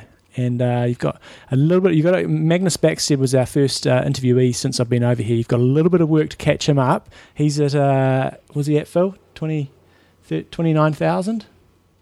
29,000? But but you, you, you, are you are you the leading triathlete uh, Twitter follow, with Twitter followers or not? I have no idea. It's not one of my main aspirations in life. Okay. Um, hopefully, I'll, I'll put in a good performance in the Ironman, and you know, good things come from things like that. And I know you, you've, you, I've seen a number of interviews you've done. Um, you're quite passionate in, in a few other areas. Is, is there any things that you sort of want to, you like to get off your chest or, or trying to promote in terms of um, um, either quite, you know numbers of females on the start line or anything else you've sort of uh, are passionate about? That you try to you know get use your profile to get the word out there. Well, I have tried to use my profile in terms of the 20 minute gap between pro females and age groupers, but Mm. it didn't work this year. It was supposed to be 25 and they cut it to first they cut it to 15 then they changed it to 20, to 20. Mhm. think that may affect the race. Um, but it's something we're all going to have to deal with and hopefully the draft busters will be out there on the second pack as well so that it doesn't affect the result as much as it could. Mm. Um, the second thing would be just to talk about Clean Protocol, which is a new um, a new partner system to the WADA program for drugs, and it's um, it involves kind of proving that you're clean rather than proving that you're not taking drugs, Mm. as it were. Um, it involves lie detector tests, and um, it's something that we're kind of both me and James kind of see as a really good future for the sport, uh, for clean athletes in the sport to prove that they're clean to their sponsors and to the public. And we're undertaking it for the Kona champs, and um, hopefully other pros will follow in line. So sponsors are going to be paying for the who- who's going to be footing the bill for this. They fund it themselves. It's a it, they um, they have private sponsors and investors, um, people that are interested in clean sport. Nice. Because I, uh, in terms of testing for you guys, um, I, I think I saw on Corinne Abraham, she had a knock on the door from UK testing uh, today or yesterday or something like that. Do you get tested regularly, or, or how does it work in terms of the UK side of things and WTC slash WADA? Well, I'm certainly tested very regularly Mm. um, because I'm on the the WTC testing pool. Mm. However, there's an, only 10 females on that. Mm. And I also got tested by UKAD the other day, but that was the first one for the whole year. So Right. that's not necessarily, you know, conclusive in, in terms of, um, uh, you know, proving that you don't take drugs. Um, however, James, who finished fourth last year, hasn't been tested by WTC since March. Right. So kind of, I see holes in the system as it is, and um, I'd like to see improvement to show that we've got a clean sport and to kind of, um, you know, um, help inspire other people to take up the sport and know that it's clean and know that you can do it clean. Mm, nice. Oh, we're we're looking forward to an awesome females race out there. It's going to be a cracker, and um, we wish you all the best for your race. And um, yeah, we'll see you out there on the Queen K somewhere. Thank you. Okay, Jumbo, let's do let's do a bit of that. Let's give some love to the people who love us. Endurance Sport Travel, and I, I literally said to Bevan, they've just uh, sent me through their um, sort of October November newsletter, and they still have openings. If, if uh, as was said before, people who did um, or didn't, didn't do um, Tahoe or for whatever reason, maybe Jesus, Bevan, you're right over there. He's, he's surviving. Yep. God, uh, they have got spaces at Ironman Florida. They've got some spaces at Ironman Arizona, and they also have spaces at Ironman Cozumel. So if you're keen on those three races, uh, or if you're over in Kona, maybe listening to this, and you want to do try to get a cheeky qualification in for next year, um, great opportunity. Get yourself looked after, and then they have the list of all the races they're going to on the other side. And it's not just Ironmans. They've got a bunch of 70.3s like the Kona 70 or the the Honu 70.3 here in Hawaii, St Croix, which is supposed to be just a spectacular race, as is San Juan, and then uh, yeah, all the European races, Switzerland, Sweden. Um, then they got the Canada, they got 70.3 Worlds, Miami 70.3. So it's not just the Ironmans, and as we keep saying, you basically rock up at the airport, get your bike on the plane, and then turn up the other end, and you don't have to do anything. Well, you know what was really cool? I was speaking to Moose Herring and Rob Green, who were at the Exxon Challenge, and um, they only qualified seven weeks ago. Mm. And my, my question was to them, how the crap do you sort out Kona seven weeks out from the race? And they Mm. go, endurance sports great travel. Yeah. there was, you know, it was like, there's the answer. And, Yeah. you know, and so for them, instead of, which I imagine would be pretty stressful, but, you know, if you qualify seven weeks for Kona, Mm. that's a, because it's pretty tough to plan this trip. Yeah. You know, and so, you know, for these guys, I just like, got endurance sports travel straight onto it and no stress and they're here and And they both qualified at uh, Mont Tremblant, Yeah. and they're both on you know f- reasonably heavy wife duty this week as well. Yeah. Um, and so, Oh, their wives are heavy. Oh, John, John, it's wrong. so that's the cool thing that, that that they can go out and do a bit of training, and then um, they've got family activities where they can take the kids and the wives and stuff out while you go out and do other stuff. So that's one of the the big perks of it all. So check it out, endurancesporttravel.com. Okay, team, let's get back to the interviews. Hi, Marky P. New champion. We got we got we got kind of two winners, but one didn't have the wetsuit. So Arnold took out the win, but didn't have the wetsuit. So well done on the win. Thank you very much. I think this is the win I'm the most proud of. Yeah, Yeah, it, it, understandable. yeah, it was a tough day. I mean, rough in the water. I mean, I don't know what the people were doing, but everybody was swimming against us. Yeah, It's almost like they set us up against us, didn't it? Yeah. Yeah, yeah, yeah. I think I kissed the biggest guy in the water, and uh, and then it was a bit of a carnage at the beginning of the run, to be honest. And then Marky P is the official winner because he did wear the wetsuit. I saw you coming back, mate. You were laying it down, weren't you? So I was suffering. That was the hardest, hardest race ever. Hardest Ironman, a lot harder than Kona. I actually think they should probably cancel Kona and just have this race. Yes, this is much tougher. You know, like the honour. You know, imagine paparazzi. Yes. Um, people on the street is going to stop you now. You know, are you prepared for the intensity you're about to experience? Yes, I am. Oh, you are. You are. I am. I'm ready. Bring it. By 10 seconds of fame. By Ten seconds of fame. Marky P, you are the current Blueseventy Aquathon champion. Well done. Uh, thank you very much. Love your work. Okay, boys, post race interview.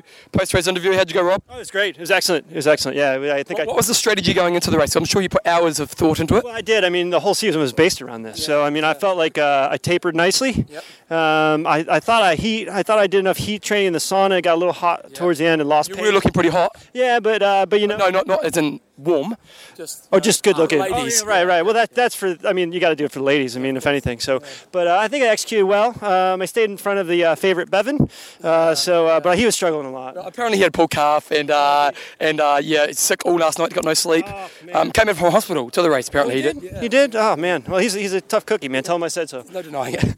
well done. And uh, you were kind of racing slash photographer. Photography, yep. And it was a little bad out there because a lot of people were making excuses about pulled calves and not enough sleep. And it was nice staying in front of those guys, despite the fact they were making those excuses. Just, just you, you come to an event like this and you expect people to Turn up. bring- turn up, and they all they do is bring excuses. I wanted to bring some cheese to go with your wine. Yeah, no, there's- nothing worse than person who makes excuses. I tell you. Yeah, yeah. Okay, team. So we've got we've got a double team here. See you guys. See you guys. We've got a double team here. We've got Tina and Anne, and she's our generals girl. Um, so tell us about how you guys are doing the race. Well, we will swim um, with a bungee cord. Oh, wait a second. I need to let you know. You, Tina, tell us tell us why it will be more challenging for you to do the race than anybody else. Um, in some ways, because uh, I can't see anything, but that, that is that's some ways. Yes, I'll, I'll, go- I'll give you that. But in other ways, I'm really lucky because I never have to be all alone out there trying to figure out what to think because I've got a great teammate right here. So, so tell us how you guys do the race because I'm looking right now. You've got a like a little chain that attaches you guys together, and I'm sure that's how you use the swim. So, how do you navigate your way through the day? So on the swim, we have a, a bungee cord where we, it's tied around our thighs. Um, but generally, we can just swim next to each other with it. There's not a whole lot to do with it, but if I get too far away, it'll pull and, and can just shove me if I get in her space. Uh, we ride a tandem bike. I have a carbon fiber tandem. Um, and on the run, we use a tether which goes around both of our waists. And um, again, it's more, you know, if I veer off too far one way, it'll pull, or she can shove if I get in her space. And, and do, you, do you like do like in cycling? And do you do like um, you know, do you let her know the kind of bits on the road and stuff like that? Because that must be a big thing. Well, when I forget to tell her that there's a bump coming up, she gets a little angry because she kind of like, yeah, yeah. So I, I try to keep up on that. Yeah, yeah. And, and the aid stations, for example, you know, I, I have to ask her what she needs, and then when we go through the aid station, I got to grab water, pass it back to her, and then grab water for me. So you know, we have to really navigate those aid stations and get get get what we need for both of us. So. Tina, have you done an Ironman before? This will be number six. Oh wow, so you're like old hand. And what's your PB for an Ironman? 1345 or so. I don't remember exactly what it was. And, and what's the goal for this weekend? To finish and have a good time. And uh, and and for you, you know, you seem to love doing this kind of supporting people in, in this kind of situation. What's what's what, what what do you get out of it? You know, I really try to be an ambassador because I just see what so many of these uh, physically challenged athletes have accomplished, and so I really want to open up doors for them and give them more opportunities so that we can get more people like Tina into the sport and, and, and healthy fitness fitness lifestyle. Tina, you know, like I'm sure you know how long how long have you been blind for? All my life. Okay, so so you know you don't probably don't see it as a disability in your own mind. You know, it's just the way you've lived life. Do do um what has triathlon given to you in just kind of in your own sense of self? Well, it's given me this great community of people that, I mean, when you come out here to Ironman, people are also supportive and friendly and fun. And just being here this week has been amazing because everybody is. Um, I mean, I know that there are a-holes in this sport like any other, but I don't tend to encounter them. I mean, when, when I see people out here, we all support each other. Well, good luck for the weekend, girls. I'm sure you'll be out there dominating the dojo. Thanks, guys. Thank you. Okay, what day is it now, Phil? Today's uh, Sunday, so we're less than a week out from the race. And today's guest is a bit of a 70.3 specialist. He's had a bronze medal at 70.3 last year. He's uh, won a, about a gazillion Boulder 70.3s, won Ironman Wisconsin, Port Macquarie, bunch of other races, podiums all over the world. His name's Joe Gambles. Welcome along the show, Joe. Thank you. Um, look, realistically, uh, Ironman athletes seem to hog the limelight in terms of profile. So, you know, you've had a bloody stellar 70.3 career, but I'm picking there's going to be quite a few people out there that don't know too much about you. So maybe just fill us in on your, your basics, where you're from, your age, and where you're based. Yeah, well, I'm. I grew up in Tasmania, in Australia. Uh, I was actually born in the UK, um, Mhm. but migrated to Australia when I was three years old with my family. Handy to have the dual passport. It is. It's very handy, especially with uh, um, the career I've chosen with travelling the world. So having the European passport does come in handy. Uh, and yeah, I grew up uh, in Tassie, as I said, and sport was sort of a big part of my childhood. And I went from being sort of a runner to finding triathlon in my early teens to sort of committing to the like a junior elite races up until like I was 18, 19. Mm. Uh, did my first uh, half Ironman when I was maybe 21 at Shepparton Mm. and got second in my first one and thought maybe this is a better distance for me because my swim wasn't quite there over the Olympic distance and I'd always be playing catch up. Mm. So I kept persevering with the Olympic distance for a couple more years, uh, knowing that it would increase my speed, and which is the way the sport's progressing in 70.3. You want to keep that speed there. Um, and then I moved full time to 70.3 racing when I was about 26, Nice. and uh, yeah, kept going. Moved to Boulder in 2008 and haven't left, and yeah, and uh, just been racing mainly in America, but try and get over to Europe when I can and race there and pick all the big races around the world. Cool. So, do you get any? I mean, I know uh, Triathlon Australia gets slagged off all the time for not supporting their athletes correctly. What's what's what was your take? Given that you probably weren't quite there with the swimming, are you sort of going, well, if I was in their shoes, would I be supporting me? What did you get any support from them? Uh, no. No. Uh, I was in the Tasmanian Institute of Sport for maybe one year, maybe two. And because I did a 70.3 just as a, like more as a training day, Mm. um, they saw that as an indication that I wasn't 100% committed to the half of the Olympic distance Mm. program and going to the Olympics for Australia, then they dropped me. Yeah. And then put athletes in that weren't even, they actually, to be completely honest, they put Richie Porte in Yeah. as a Oh, wow. triathlete as he just decided to become a full time cyclist. so here's me trying to make it as a triathlete. Yeah. And uh, Richie Porte's just decided to go to cycling, which was obviously a very good decision. Yeah. And he's on the triathlon program. And we were, we're good friends. And uh, yeah, we just sort of laugh about it now. But um, yeah, so. Could yeah. he swim and bike? Uh, uh, He's a, he was a very very good swimmer and actually not not he was a good biker but not that great Yeah. and um, yeah he raced well over age group and um, I finished first or second in age group races on the national series until he was 18 19 and then Yeah. he basically quit all sport and then thought oh I'll ride my bike and quickly made a quick transition obviously Wow. to being one of the best cyclists in the world so yeah it was. It's a funny system in Australia. I don't. I don't think it's much better now in terms of supporting their long course athletes. Yeah. But we don't. We don't really need it. We've got guys like Craig Alexander and Mirinda Carfrae and to look up to look look up to, and they've paved the way for us. So mm. yeah, and that's partly we go to come to America because the support's a lot better here, and there's more racing, and it's more competitive. So yeah. So for those of you who don't know, Richie Porte, he rides on the, the Team Sky and he's one of the, the key domestiques. Now, you said you're now based in Boulder. It must be an absolute zoo up there now because just about every person that's been here is seems to be based in Boulder. Is Do you guys train together or, or do, do your own gig? Um, look, no, I try and train with just a couple of athletes. Uh, uh, till recently, when I moved to a new coach, I did a lot with uh, Richie Cunningham. Yep. Um, now I'm under the guidance of Neal Henderson, who's uh, coaches Cameron Dye, who's a, sh- a short course Mm. specialist athlete, very good swim biker, and his Mm. run's getting better all the time. Um, he also coaches Flora Duffy, who's probably Oh, yeah, the yeah. favourite to win the Xterra World Championships in a few weeks. So no, we sort of do our own thing now. Uh, Mm. Neal's very science background. He coaches a lot of top cyclists, uh, both European and American, um, and uh, also uh, Rohan Dennis. Uh, Mhm. He's Neal's um, one of Neal's athletes, the Australian Cool. uh, athlete who just signed with BMC. So no, we keep we keep to ourselves. Um, yeah, socialise with a lot of people outside, but train. I do what I need to do, and and then try and get away from the sport a little bit and Yeah. live a bit more of a normal lifestyle. How do you guys base yourself in Boulder? Because I know there's Kiwis over there and Aussies over there. What's what's your deal? Is it uh, in terms of staying there? Uh, so depends. Uh, like I started just on a B1, B2 visa, which allowed you to go six months at a time. Um, and then once I got my, I guess my portfolio up to a pretty good level, that I could prove that I was world class Yeah. in my chosen sport, then you can apply for a P1 visa, which is a professional visa. So Oh.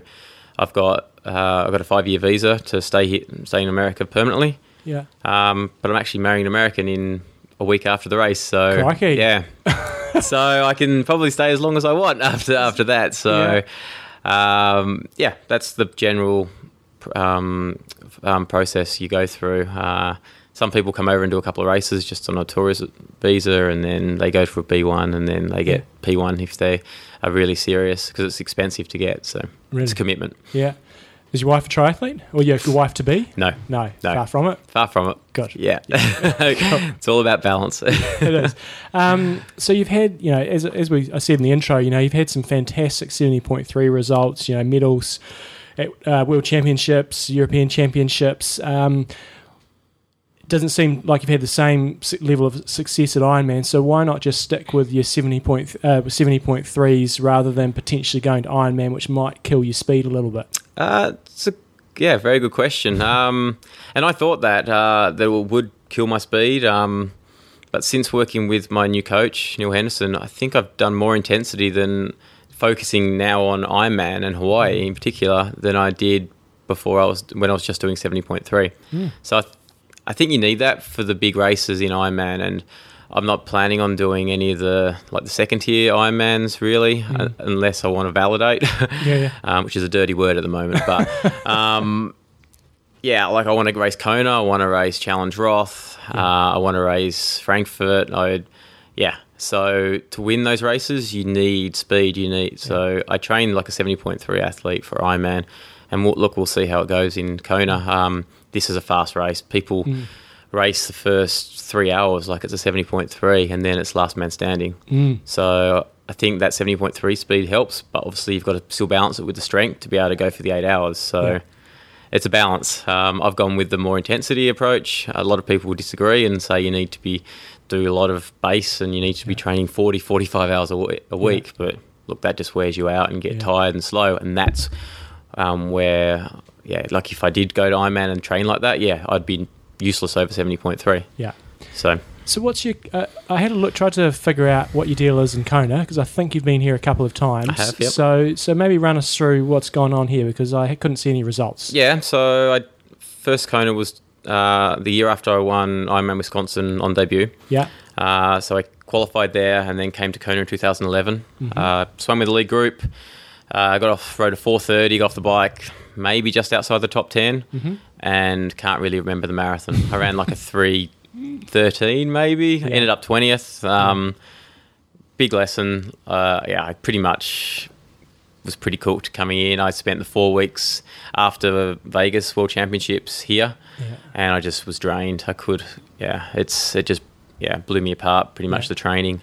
Um, so I came back the following year. Uh, had a bit of a niggle in my hamstring, um, just overdoing it a little bit uh, leading into the race, and yeah, didn't. Got, I got halfway through the bike, and I just could hardly turn the pedals. Yeah. So yeah, I didn't finish. I could hardly get off my bike. Never mind, put my shoes on to try and run a marathon. So Yeah. pulled the pin that that day and thought, okay, I'm I'm not coming back until I'm. I put this as a number one focus because even in 2012, I 70.3 was my focus, and I Yeah. I qualified for for Kona, but. Mm. Just because I qualified doesn't mean you should go. Mm. It has to be a priority. And this year, this is my sixth race of the year, whereas normally I would have done 11 or 12. Yeah. So So in terms of qualifying, um, given you had a great race at seventy point threes last year, I'm assuming that's where the bulk of your points came. And where did you go to sort of uh, to validate, or have you had a have you had a, good, a really solid Ironman somewhere? So yeah, I've done two Ironman distances since then. Uh, two weeks after I got third uh, place at the World Championships in uh, Vegas, Yeah. I went to Tahoe Oh, yeah. and got third there. Oh, nice. Uh, I didn't. Did you freeze your nuts off? Oh yeah, it was pretty cold. it was look. Everyone complains about the cold, but I'm from Tassie. I, I thought it was pretty cool. Like we just spent an extra couple of minutes in transition uh, after the transition after the swim. Yeah. Put everything you would think like you'd go out for a winter ride Yeah, on, yeah. and it was fine. Yeah. it wasn't a problem. And the sun, and the sun came out. It was beautiful. Yeah, it if- was. if you're doing it in but there was ice on my seat when I. Yeah. Yeah, when I uh, jumped on my bike. So But if you're doing it in speedos and a singlet, probably wouldn't have been much fun. yeah, Tim Reed would struggle. I think. yeah, Yeah, he wouldn't have gone too well. So, um, yeah, and then I did Challenge Roth in uh, July this year for the first time, and yeah, that's that's a real race. That's Mhm. that's awesome. Like I, I want to go back next year, and that's how you uh, bring the best athletes together and put on a great show. And Mm. yeah, you just get so well looked after there. And I, I'll just yeah, if I can, I'll go back every year until I stop doing this sport. Enjoy that Solarer Berg Hill. Yeah, oh my god, you still get goosebumps thinking about riding up that hill. Yeah. yeah. The first time was better than the second because the second time I'd been dropped, so it wasn't. It wasn't. It's, it's, yeah, it's more fun when you're up the front. yeah. Um, so when you're on the start line here in Kona, yeah, given the, the last couple of times have not gone quite so well, um, you know, are you sitting on there going right? I'm I'm bloody well here to win, or are you sort of just focusing on on your race? Yeah, like everyone says, yeah, just focus on your race and look. You either race to win here, or you race to get the most out of yourself. And like, I think if I race to win here, it could I, I could could possibly win, but there's the mm. chances are small. But the chances of me blowing up and finishing 30th are high. Mm. Whereas if I race for a top five position and be smart and pick the times that I want to expend the energy and times to really conserve, then yeah, if I have a really good day, I can go top five. And if I have a, day that, like I did in Roth, I can go top 10. So that's really where I'm looking at. Mm. Look, it might be one of those days where I aim for top five and everything just goes right. You have those once in a blue moon, so who knows? But really, I'm racing for a top five position. So, what do you sort of think? A, lot of guys have said, um, you know, it's going to be, you know, frenetic at the start of the bike, and then it's going to, you know, be a pace line rolling along, and then it's just going to go ballistic on the way up to Hawi. Is that? Do you guys train for that? You know, so for, for age groupers, if I'm coaching a group age grouper, you know, right, go out and ride five hours, maybe insert four by one hour at Ironman effort. Um, do you guys train that way, or do you sort of go right? I've got to get ready to ride at a moderate pace for a couple of hours, and I've got to be ready to spank it for an hour. Do you mix it up quite a bit like that, and, and is that what you're expecting from the day? Uh, I I have now. Like, Mm. if yeah, if you should interview my coach one day, and Mm. he's s- the smartest guy I know, and I just trust his programs completely. And from when I met with him eleven months ago, that's been the plan. The program is to be able to ha- train to simulate Kona. Mm. Yeah, as you said, it's crazy. People ride well above what they're capable of in the first 40, 50 k, and then the people that are sitting there twiddling their thumbs when they get to that time and then they push it up to the turnaround, that's when the people that have overextended themselves just get blown apart. And that's Mm. been me twice. Mm. So that's where you have to know your limits and you need to back off before it's too late. And I Mm. think with the adrenaline going in Kona and wow, wow, I'm in the lead group, Mm. I'm, it, you're getting so excited. You don't really have that self monitoring as well as you normally would. Mm. So I think people get in too deep. And then when their legs decide that they can't go on as opposed to what they know they're actually capable of. So, Mm. yeah, I'm happy to let people go. There's so many people that will pace this really well. Yeah. Uh, you look at the Tim O'Donnells and um, Paul Matthews, they have confidence in their ability to run through. Mm. And look, they might lose five minutes on the bike, but if you've overextended yourself five minutes in a marathon, you can make that up in Mm. 5k. Like it's so yeah. I'm just gonna I'll really conserve as much as I can and pick and choose my battles. Can you ride to, uh, for the, for you guys if you're not on the, you know if you're not breaking away and pushing? Can you ride to power, or you just got to kind of go because it's going to be so up and down when you're going up a climb, or your, your Exactly. power's going to be all over the place. especially with a big group at concertinas. So Mm. if you're the last person in that group, and because the rollers, you you can be either hardly pedaling or going like 400 watts. Mm. So ideally, that's why people position themselves. You look at Luke McKenzie; he was always in second, third, or fourth Mm. last year, and that takes out a lot of those big swings in paces. Mm. Uh, but no, like I've trained to be able to. I've trained like a cyclist, like because that first forty k is on, is off, it? on, off, on, off, and if you haven't trained for that, Yeah. you just go completely lactic and your race is over. Yeah. Like in 2011, I felt like I'd done a, a criterium Mhm. in the first 90 minutes, Mm. and I could hardly turn the pedals. Like my legs blew up, and I'm like, this is I've never done this before. I trained to hold X amount of watts for four and a half hours. And once Mm. I got dropped and gathered myself, 30 minutes later, I actually did do that, Mm. but I'd been dropped. Mm. So it is. You've, you've got to be able to train for those those surges because the people that inflict those surges, they've trained for them, Yeah. or they're doing it within themselves. And then when it really counts, if you aren't ready, you- you're just going to get left behind. So Yeah. it's Kona's so unusual. It must be. I think that's probably what you, know, you see some of the ITU guys that come across um, and they dominate. You know, so, so Bevan Docherty. I know he had problems last year in terms of his nutrition, but I'm kind of wondering about Jan Frodeno as well. You know, it's probably it's going to be a totally different beast here to what he's say maybe saw in Frankfurt.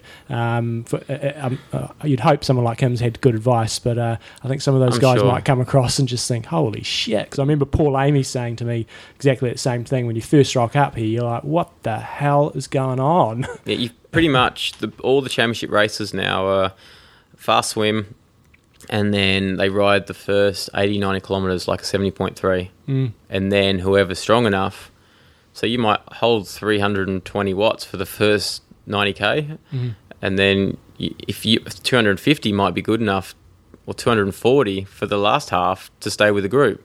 But by then, there's already huge gaps if you haven't gone with the pace. Mm. So you, it's like Bert Bart Aernouts. He did so well last year, but he had he swims like three, two, three minutes behind the main group. Rode by himself all day, Mm. and got off the bike. Even splitted the bike, got off Mm. and ran the second fastest run, or even the Mm. fa- fastest run Yeah, maybe, was, and yeah. ran back to s- sixth or seventh. Yeah. So So yeah, there's a couple of options. So, in terms of the run for you, um, do you run to pace? Do you run to feel or to tactics? You know, what's going on if you're coming with a group? Because I guess on the run, it's you know, there's not as much advantage running with other people, but Yeah, I think it's, it's really on how you feel. Um, hopefully, you get off the bike in with your legs in good shape, and you're and you've kept on top, top of your hydration.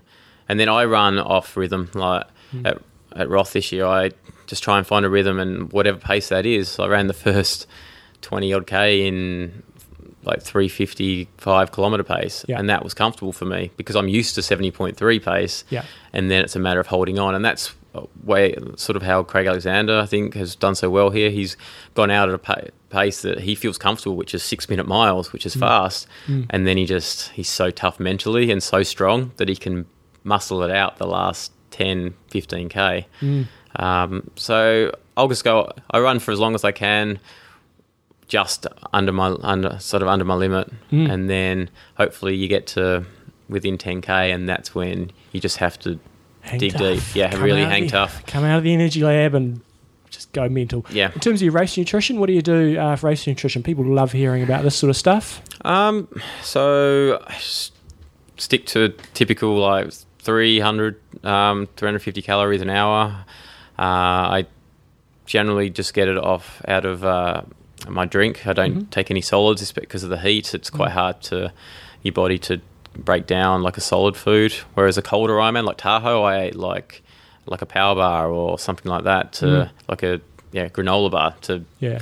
just for something different. But this you've got to really get your calories in from um, the the fluid um, and yeah salt. Make sure I'm getting the about 800 milligrams an hour. Yeah. And the run, I take my calorie. It's more like 200 calories an hour and a little bit more, little bit more salt. Yeah. It's yeah, just keep it pretty simple. Pretty simple. It's really it's about keeping on top of your hydration because if you haven't got the water, you won't absorb the, the calories. So you've got yeah, it's amazing how much you need to drink here to be able to get off the bike, like eighty percent hydrated. It's Pretty hard to drink too much here. yeah, I think you can just yeah, pretty much keep going and yeah, try and get it in. And you're a vegetarian as well. I am, yeah, have been my Yeah. whole life. Very nice. Yeah. Uh, you got any a recipe? Uh, Did you have, have you got a cookbook? People love cookbooks. I haven't. I should. Maybe I. Should. Yeah, I'll, I'd like to. I'd love to get a like a vegetarian sponsor that is yeah, where I could maybe sort of promote um, my diet, which has been my whole life. So yeah, there's definitely there's options there. Maybe when I finish triathlon to go down that sort of uh, that route. You, uh, do you get in, uh, amused by all the, the diets that are coming out these days? High fat, low carb, um, paleo this, paleo that. Uh, you just keep you just keep it pretty simple. Just Yeah, I, I just eat healthy. I pick, pick good, good quality foods. I like if I pick up something and I don't know what that ingredient is, it's Yeah. a fair bet that it's not good for you. Like all the different preservatives and stuff that is in foods today. Yeah. yeah, I'm sure it's not great for you. So yeah, I keep it simple and I'm not picky with my food as long as it's not meat. Yeah. and I just yeah I eat a, just a nice balanced diet and don't diet like I don't actually count calories or anything. I just eat well and train hard and yeah drink beer and drink wine and Nice. yeah just just try and keep a level head. Just Cool. yeah, don't get too too uh, carried away with anything. Um, you, you sort of talked about your sponsors um, and how you can get a better deal on the states. So, um, how does for, for you, got, you guys? We, we know the prize money is not fantastic um, across the board at seventy point three seventy point threes and Ironman, and Phil had the uh, fishing show on, on the TV just before, and they were going for five hundred thousand dollars for the winner who caught the biggest bloody fish. Wow. Um, how do you make it work with sponsors in terms of sort of trying to go the extra mile and actually giving them some value rather than just wearing their brand when you're out there racing? Yeah, definitely. Like I've been really lucky. I've been with Trek um, for six years, and they're a great company to work with. I honestly believe they're the fastest bikes out there, and the support that they give me is great. Uh, yeah, look, they don't ask too much of me. They want me to concentrate on the racing, and the, the biggest thing about sponsors, they want you to big, do the big races. Mm. They don't really want you to go. Like, they don't really care if you go and win some cherry pick race that no one cares about. They want you to win Kona. They want you to win world championships. They, the ones that the media care about. Mm. So that's what I picked this year. I picked all the biggest races. I picked Roth, Kona, Mont Tremblant.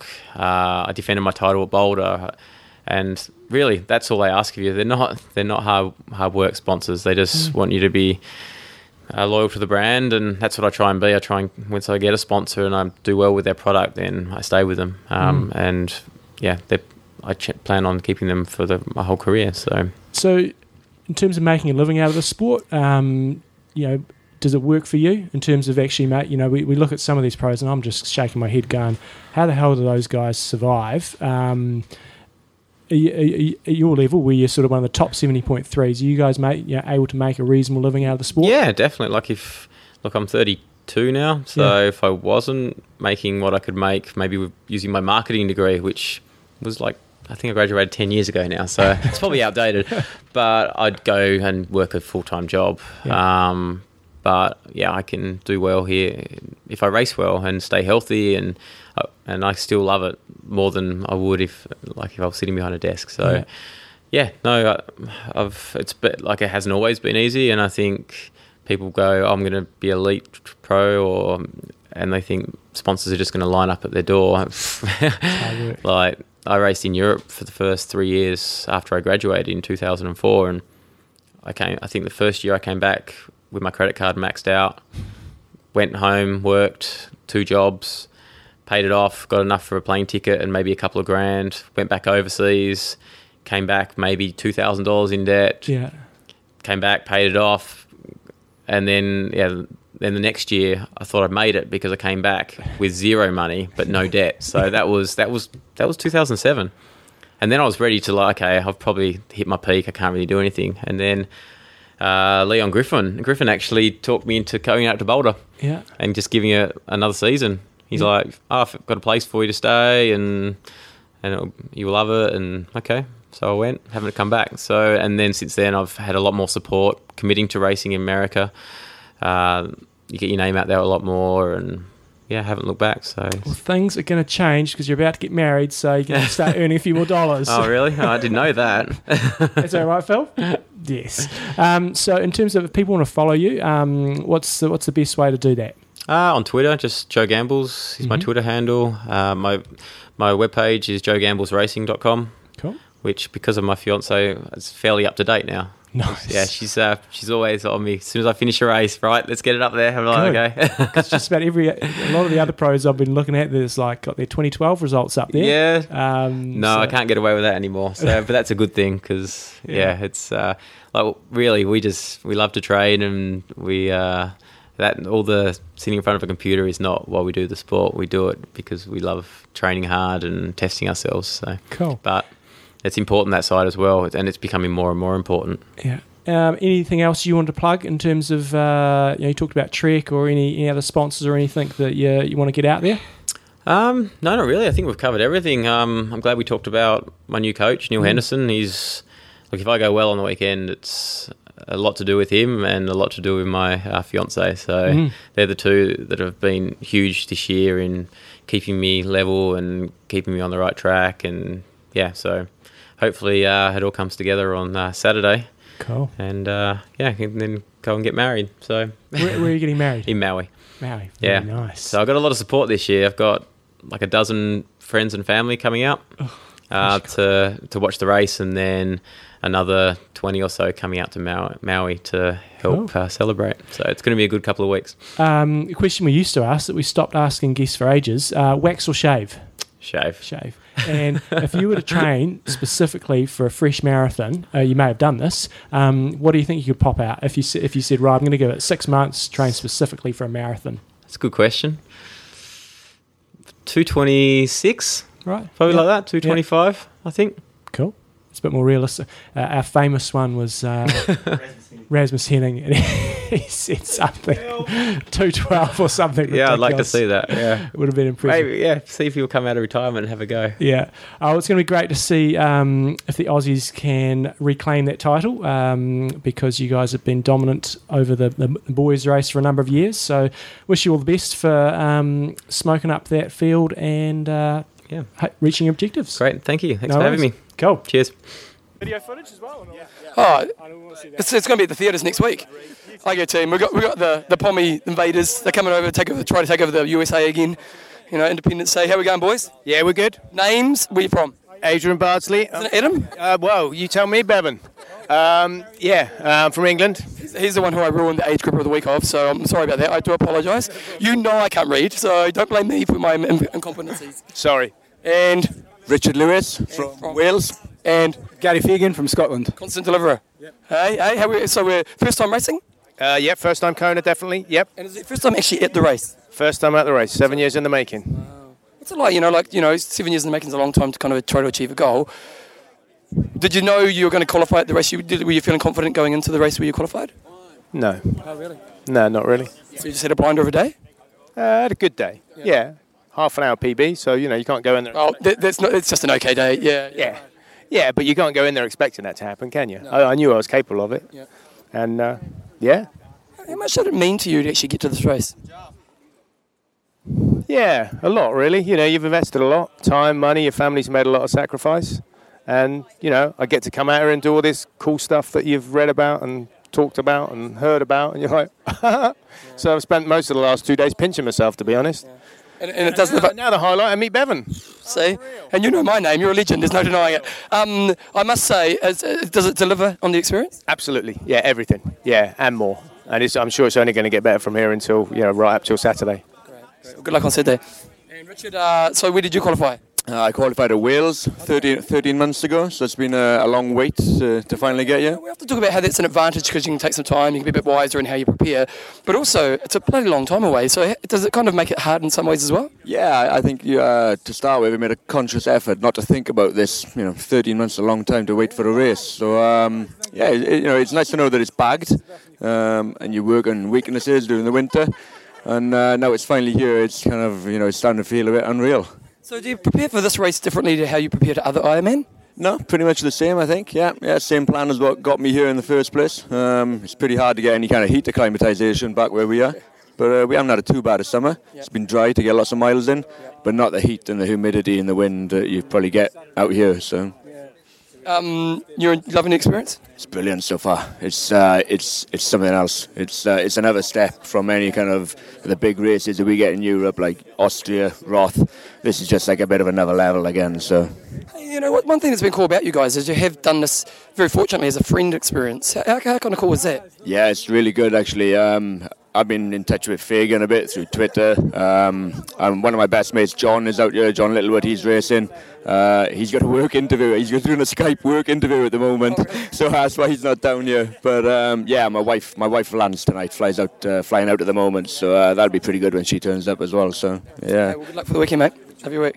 And we've got the constant deliverer, Gary Fagan. Uh, kind of an icon of the show, really, aren't you? Absolutely. I, Absolutely, no denying I think the show was made so I could have a platform. I really don't deny that. I actually I saw you on, on Twitter before it was even existed years ago. This guy, he needs a platform. Yeah, absolutely. How you Thank? Good, good. Uh, here just to soak it all in, no expectations, not in the best shape of my life, but and in a reasonable shape to get round. So um, I I don't think I'll be fighting for top 10, that's for sure. There's, there's kind of like I know for when I did Kona, getting here was always the challenge, and then it was almost like coming back coming doing this race is, in some way takes a lot of pressure off. Yeah, it's a victory lap, really. I mean, the getting to Kona is uh, the big tick. That's what you're fighting for, and after that, you, unless I would think, unless you're in the sort of top ten, top twenty, you just take your foot off the gas and enjoy the experience. You know, there's no point coming here, killing yourself, end up in the med tent, not remembering anything, and thinking, "Oh, that was great." You may as well just come and soak it all in. That's my excuse for a shit time, anyway. nice. That was about my calves before. Hey, um, the question I have is on on race day. Do you feel a little bit intimidated because you are surrounded by, you know, normally, normally the Ironman a guy who goes and qualify for Kona. is obviously pretty good in his field. You turn up to this race and you're kind of back to the middle, kind of, you know, like you're a bit of a plebe again. Is that intimidating in any way? No, I always look terrible compared to everyone else anyway, so it makes no odds. In fact, I get I get great pleasure beating all these fit-looking guys. So no, I don't know. I think you come around here. The hardest thing is everyone looks like a pro. You know, you're like, oh, like you know, there's Dirk Bockel. Oh, there's Rasmus Henning. And I, I'm sure he must be a pro. He looks like a pro, but he's just some guy from down the road. So yeah, it's an intimidating place, but I'm just here to enjoy the craziness. I mean, it's absolutely lunatic. So What have been some of the highlights so far? We're staying in an amazing place, like right on the beach, right on Turtle Beach. So getting up in the morning, six o'clock in the morning, is already full of surfers and paddle boarders, and just having your breakfast out there is cool. The weather is obviously amazing. I'm getting weather reports from back home that it's like storms and pissing down rain, and then you're here, it's just constantly beautiful. Uh, so just just the whole experience is crazy. And then watching the circus coming to town the last couple of days. Like when we got here on Saturday, it was quite, it was still a bit calm, and in the last two days, it's just gone hectic. It's just triathletes everywhere. You get up at five in the morning, there's people already running down the road. Everyone's on bikes, you know, just until it's dark. It's mental. Well, good luck on the weekend, mate. Uh, cheers, Bevan. Good. In place. Uh, James, I'm from uh, the UK. And how long have you been here for, James? Uh, I got here Thursday. So where did you qualify? I didn't qualify. I'm here supporting my brother. Oh, great. Yeah, my brother's uh, age grouper. He won uh, his age group in Wales. And um, have you do you do Ironman yourself? Uh, I'm doing 73.3 next year, uh, but for me, mo- only just sprints and stuff. So, so you're a fast boy, aren't you? Uh-huh. I'd like to think of myself as fast, but you know, I take a macro approach to swim, nice and uneven. On the run now, just now, I took a Kienle approach, realised there's no cycling to go, so just staggered to the end. So that was about it, really. Hey, question. You know, coming over here as a spectator, what do you see your role as? Uh, f- for the past few days, I've just been rolling around in my brother's wheel, just kind of keeping him, keeping him fed and watered. Basically, I'm his kind of bottle buddy.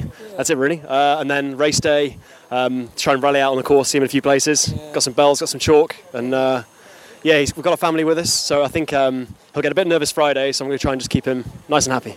Uh, you know what? I know. I know when I did racing, my family were very supportive and would always come and watch. And, and I look back on all the races I did, and, and the highlights really were when I'd see my family out there on the course. So I'm sure his, your family are going to look forward to.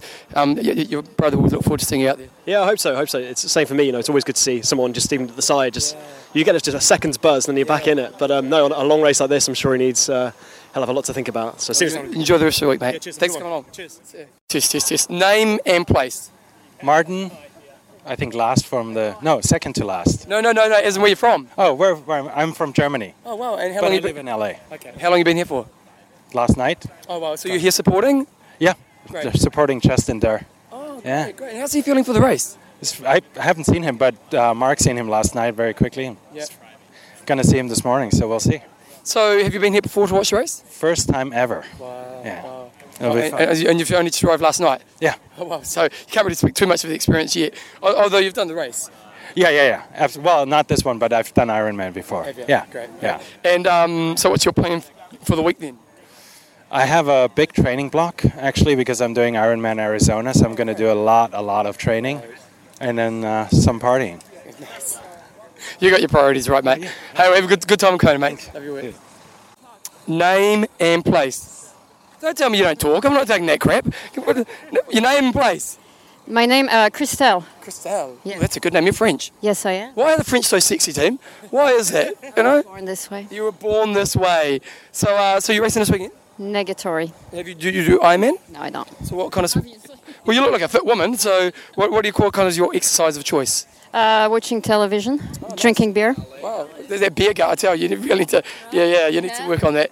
Uh, so you're here supporting? Yeah. And you're, PJ? Yeah. BJ's wife. Oh, you're the wife? Oh, you poor thing. i know right, it's not fun every day. oh, no, no, more serious now. How do you, um, you know, like it's tough being an iron wife. How do you, how do you manage that? I see him in October, once a year. And you'll meet up. Yeah. and the rest of the year, I never see him. Yeah. It's cool. It's cool.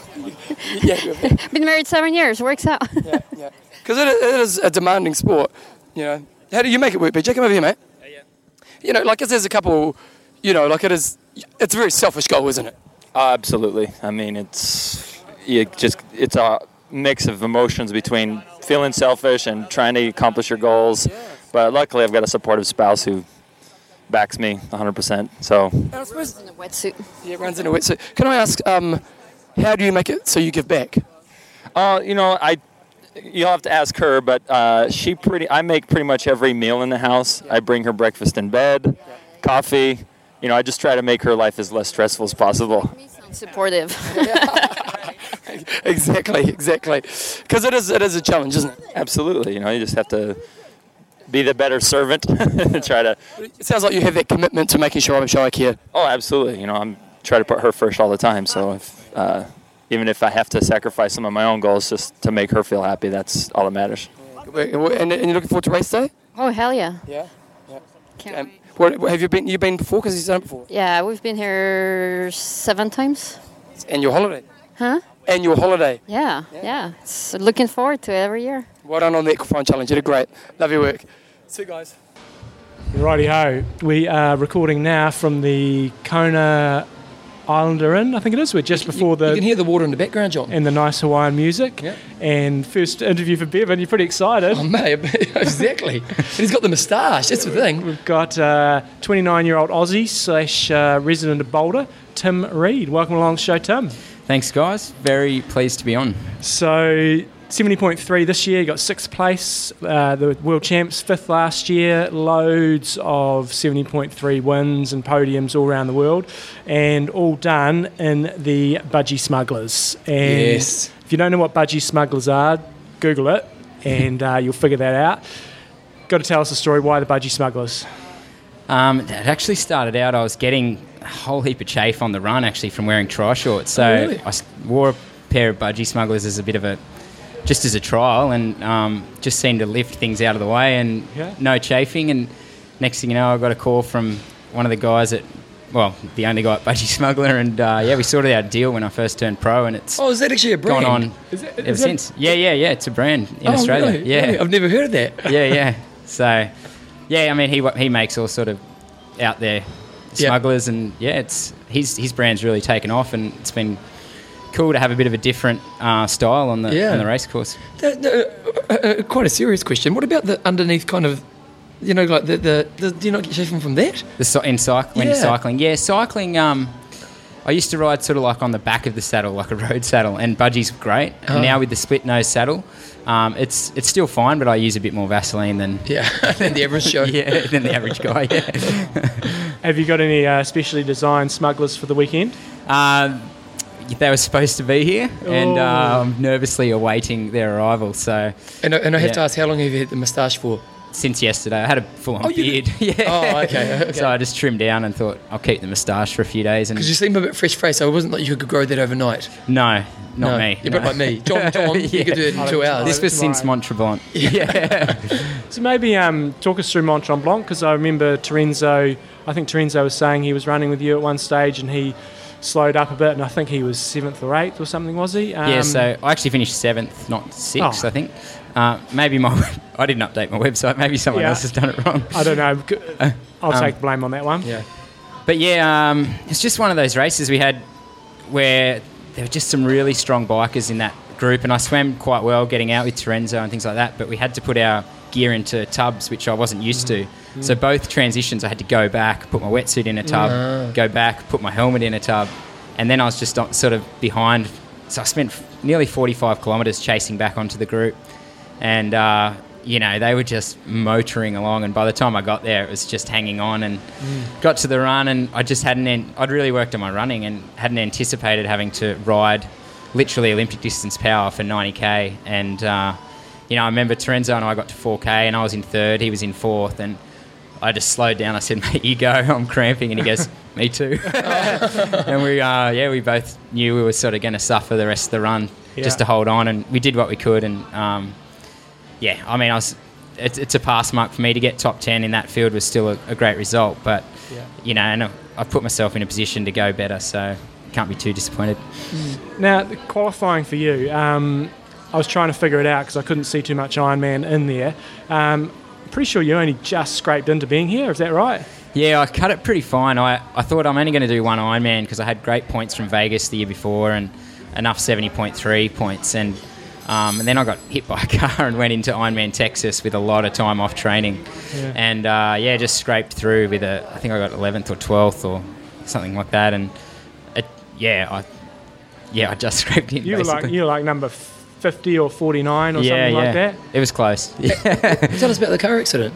Um, I was actually started my Ironman prep for Texas and was 120k into a ride coming down the Pacific Motorway near Byron Bay, and uh, car cleaned me up going over 100 kilometres an hour from behind. Really? And luckily, I was going pretty quick, so amazingly, I just slid down the road and the bike got crumpled, and I, I didn't break anything. I just had a lot of grazes and a lot of, um, you know, some real muscle soreness and things like that. So it's just incredible that I got out of it fine. Um, Especially at that speed, like 100k. That's that's Everyone who saw it, the cars that pulled over, thought I was instantly dead. Really? And just because of the distance I travelled, and someone was watching out for me. Yeah, it was just one of those freakishly lucky things where. Can I I ask- fine.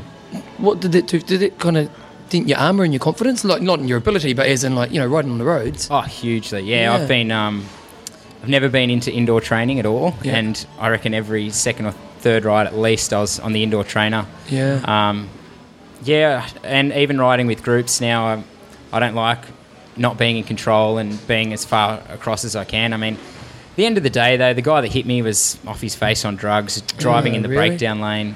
Oh. So you can do everything right, and Yeah. you're just unlucky. So Yeah. I, you know, given that I spend 12 to 15 hours a week on the bike for the last five years, um, chances are, hopefully, it shouldn't happen again in the next five or six years, and then I can retire and sleep soundly at night. no more grazes. Yeah. So, did you get in in terms of your qualifying? Did you get in on the first batch, or did you have to wait for that last ten spots?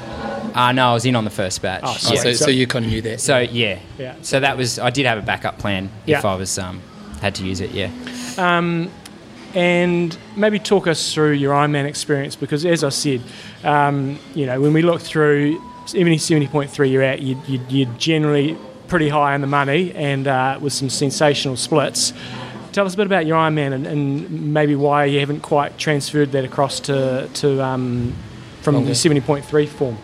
Yeah, I guess a lot of it was um, I turned pro in 2010, and it was I was still very much developing, and I still feel I am because I was a late starter Yep. to triathlon, and uh, even though as an age grouper my first few races were Ironman, I actually turned pro after racing this one as an Ah. amateur in 2009. Oh, How'd you go there? Uh, I finished second, so Nice. Wow. um, and that was that was a great result for me. I was working full time, and cycling was you know like most guys, you- you're struggling to fit hardly any in, and Yeah. um, so yeah, the Ironman experience is limited as a professional, but there's been a few races there as an amateur. Uh, and I guess as an amateur, it's so different. You're really just pacing yourself. You're not responding to what other guys are doing. And Texas was a real insight to having guys to ride with and really racing the event. And um, yeah, uh, so yeah, the experience is is pretty limited. So I'm here primarily to set myself up for success in later years and Mm. learn what I need to do to to be good here. that, that's a, you know a lot of the we, we sit there and go you know there's there's X number of guys that can win this race and there's going to be 40 odd guys that aren't going to get a paycheck. And so are you you know you are looking at this as more as a long-term process rather than going you know rather than a money-making process in the first year. I mean hopefully it is but is is that the, the be all and end all Yeah, I think um, in terms of making money now, it's so important to come over here anyway to meet sponsors and set up for Yeah. 2015. So I was going to be here anyway, whether I was racing or not. And uh, yeah, I think I'm actually I actually feel like guys like myself are in a little bit of a position of power because we don't have to take the risks that the guys that are hoping for a podium have to take. Mm. And um, if you look over the last few years, if you can just have a steady race, you can creep into that lower end of the top 10 Mm. um, without doing anything too, you know, amazing. So, you know, if, if things are getting a bit crazy out there, I'll probably just back it off and conserve and hope that the, a steady marathon will bring me up into into a, a reasonable position. But uh, like you said, yeah, it's definitely a long term plan. I mean, I'm working pretty closely with Matt Dixon. He's not the sort of guy that plans out one or two years, he's looking five, six years ahead all the time with Mm. the way he coaches. So um, that's that's the goal, long term. What was your sporting background? Because you obviously got into sport and experienced success pretty quickly, even as an age grouper. Where, where, where did you come from? Yeah, funnily enough, I was played rugby and basketball Oh, really? pretty much till I was uh, 18, 19, and then. Um, You've got to be a halfback or something, don't you? Or a winger? you know, I was an inside centre. Oh, really? but I used to be 75 kilos. Yeah, so- see, Lomu. We'll call him Lomu from here on in. so now I'm yeah 12 kilos lighter and um, yeah but I knew that I was good at fitness like the thing I loved about rugby was the fitness and conditioning at the start of the season and we do beep tests and things like that and and I'd always shine in those sort of things and be not so great at the actual game. And uh, so I you know I had teachers and stuff at school saying what are you doing? You should be running not bloody playing rugby and um, so it was always in the back of my mind. And then when I got finally sick of being too small for rugby and basketball, I just started doing a bit of running and saw that it came really quickly and progressed into that and gradually learned how to swim properly. Yeah. Yeah.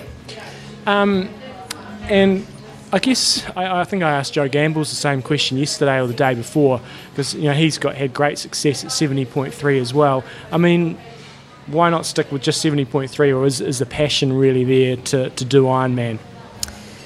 Yeah, um, it's a good question because, you know, even five years ago, though, to get great sponsorship, you had to be doing Ironman, Ironman. yeah. And uh, I also feel like there's a part of me that uh, 70.3s is fantastic and it's great, but you're also always looking for that that thing that you haven't achieved, you know, Mm. like, and it's not like I've achieved everything in 70.3s, but there's always that bigger challenge with Ironman and getting it right. And, and if you do do it really well, you can actually set yourself up Mm. and, and your family up for quite a few years if you, if you get a podium in Kona. So there's always that big, um, that big magnet there to race well here. Uh, in terms of racing Ironman throughout the year, I don't really have any interest, to be honest. Mm. I love 70.3 racing.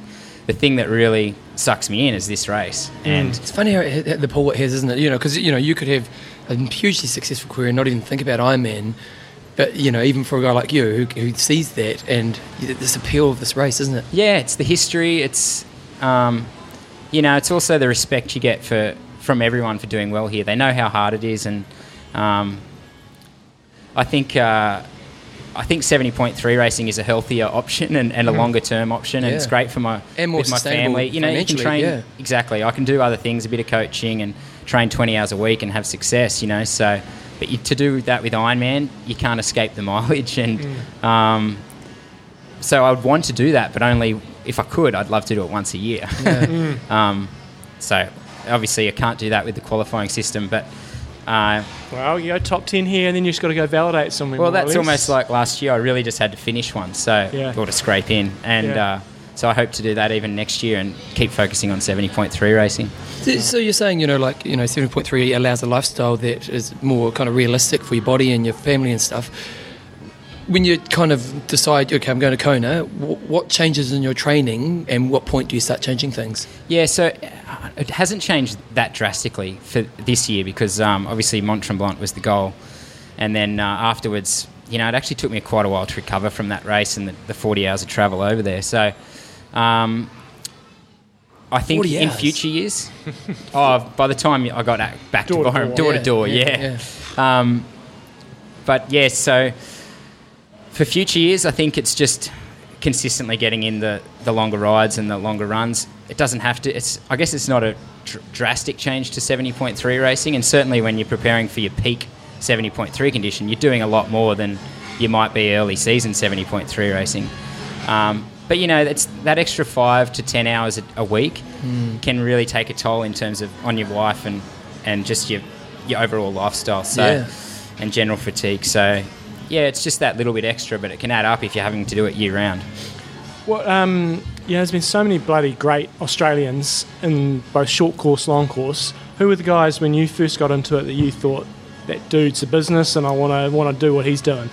Yeah, it's funny because I I dated a girl who um, whose dad was very passionate about triathlon, and he Hmm. actually introduced it to me Yeah. before I even started racing, and um, talked me into Ironman and bought me a bike, and you know all Oh, that really? sort of thing. Yeah, yeah. That's kind of dead and all you want, isn't it? Yeah, and uh, so he gave me these old videos that of Greg Welch and Brad Beven racing the um, Tooheys Blue formats, like, the- you know, the endurance. John's getting excited. John's getting Oh, excited. And I just, I just fell in love with it. I was like, this is awesome, you know, so fast and exciting, and watching the crowds there, and um, and to be honest, like Ironman didn't excite me that much No. compared to that. Yeah. And then I learnt more about those guys, and, and finding more about more out about Greg Welch and what he did in Hawaii, and that's when I started getting interested in the Ironman. It was more the characters of the sport that interested me in the race, um, not vice versa, you know. So.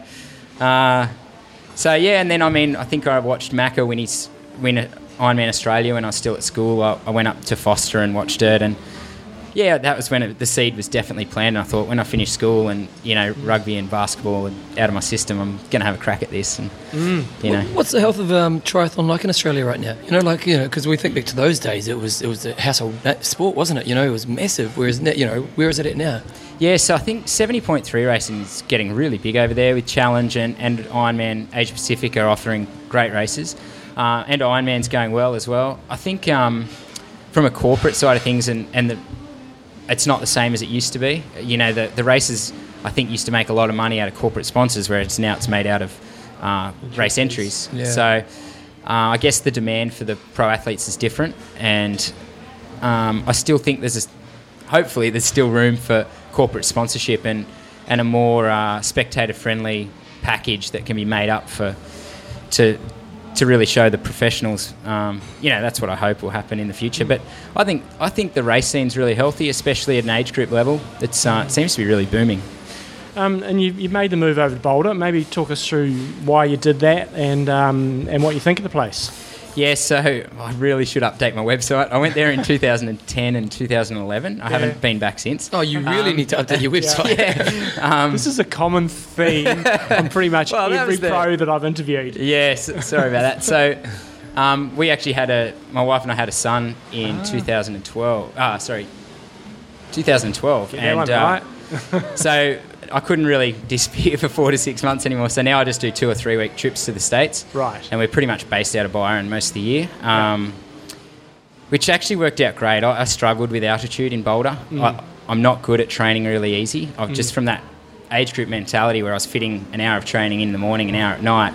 I'm used to just training hard, and Mm. uh, you know you can't train hard there too much, where you just end up digging yourself a huge hole. And both years that I went there, I'd have two shocking races and one randomly great race, and then you know you couldn't predict it. So I actually don't think I'd rush back to altitude. I seem to respond better to training in the heat, Mm. which seems to give you a lot of the same benefits. So. Mm. Um, yeah, Boulder was great in terms of lifestyle, but I didn't actually find it worked for me in terms of performance. Can I, can I ask, you know, like, um, you know, one thing that John and I have been talking about a lot recently is, you know, the life of the pro. Um, and, you know, it's one thing to be a pro who has no responsibilities, you know, you kind of live on the bones of your ass. And, but, you know, obviously once you have a kid and, and a wife. And a high spending wife. Like high- of yeah, yeah, yeah, yeah. Um, I'm not sure if he said that, but, but you know, like, um, how does it shift in the sense of responsibility to your, you know, how does it shift you as an athlete? Yeah, um, to be honest, I I always worked. Even my first few years as a pro, I never liked living on the bones of my ass because I was used to having a full time job and Yeah. not having to think about money. Yeah, tasted the other side, I instantly just really pushed the coaching side of things and was always had you know sort of twenty to thirty athletes on board.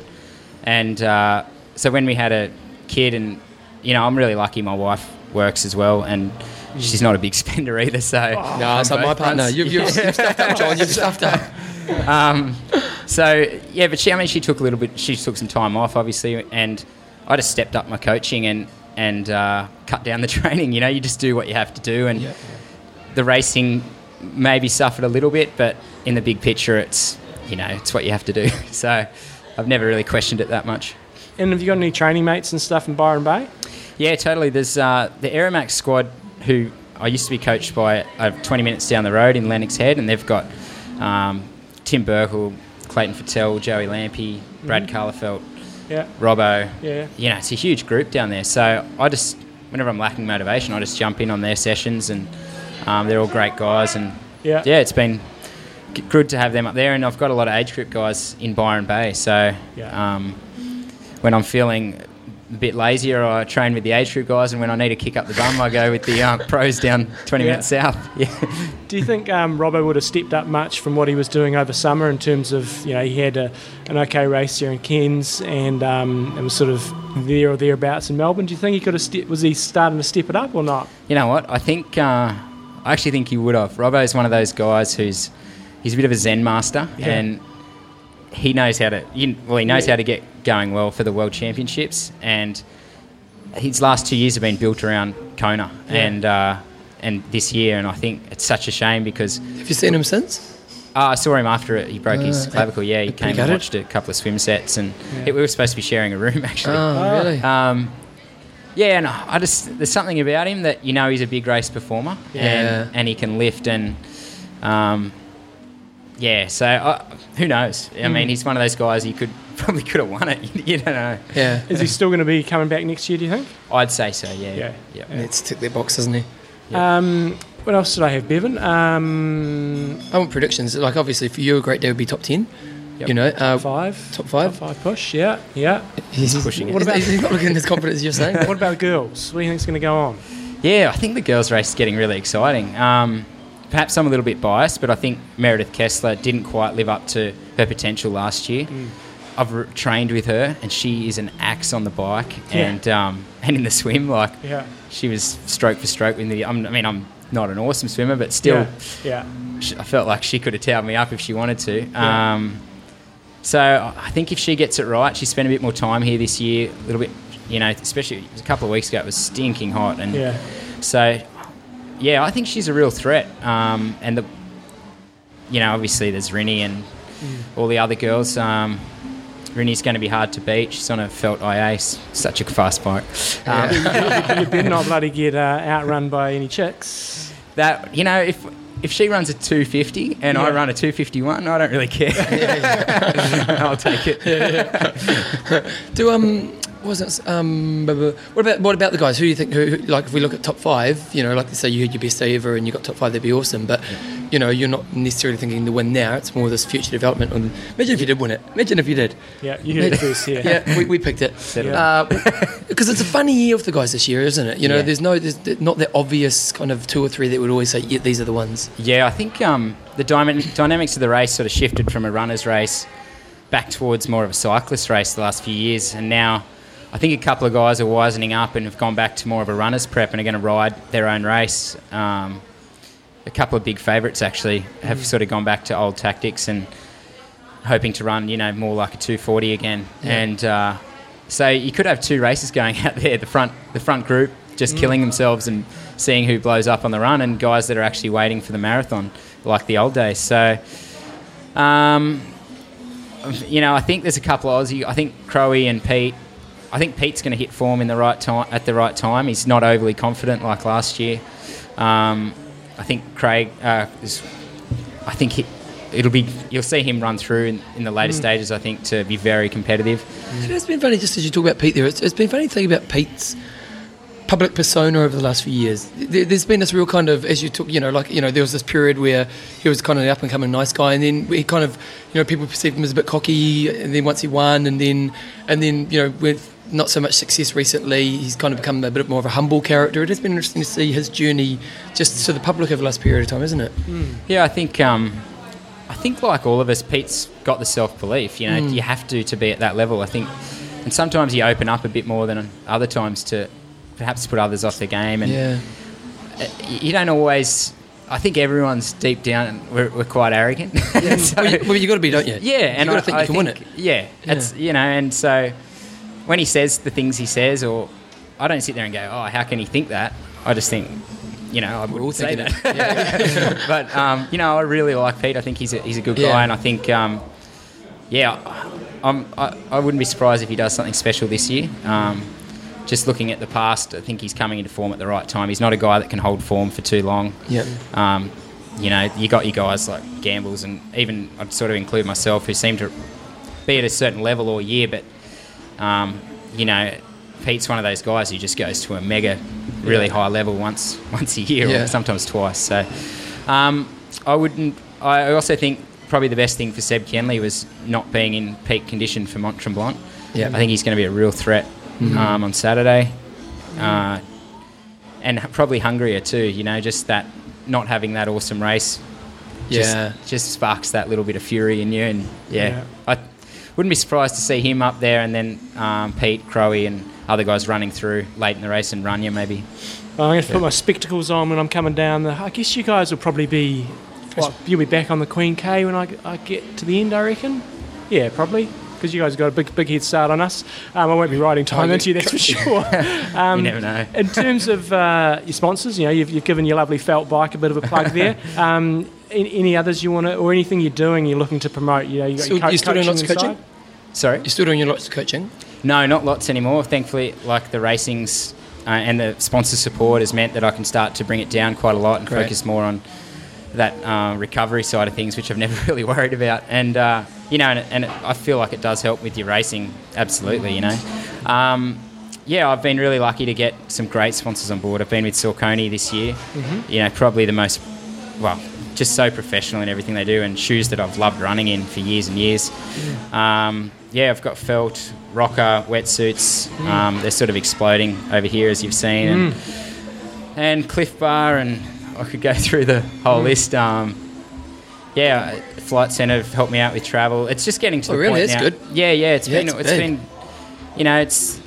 I I'd certainly, when I started racing pro, I didn't think there was a, a possibility of really making a living from it. I just thought it'd be a great lifestyle for a few years. But Yeah. now I can see when you get the right sponsors and stick by them, and uh, yeah, you can actually make a, a make a living. So That's because that's what we often sit back and wonder is how the hell do you guys survive? Even you, you know, you're winning plenty of races. You're still going.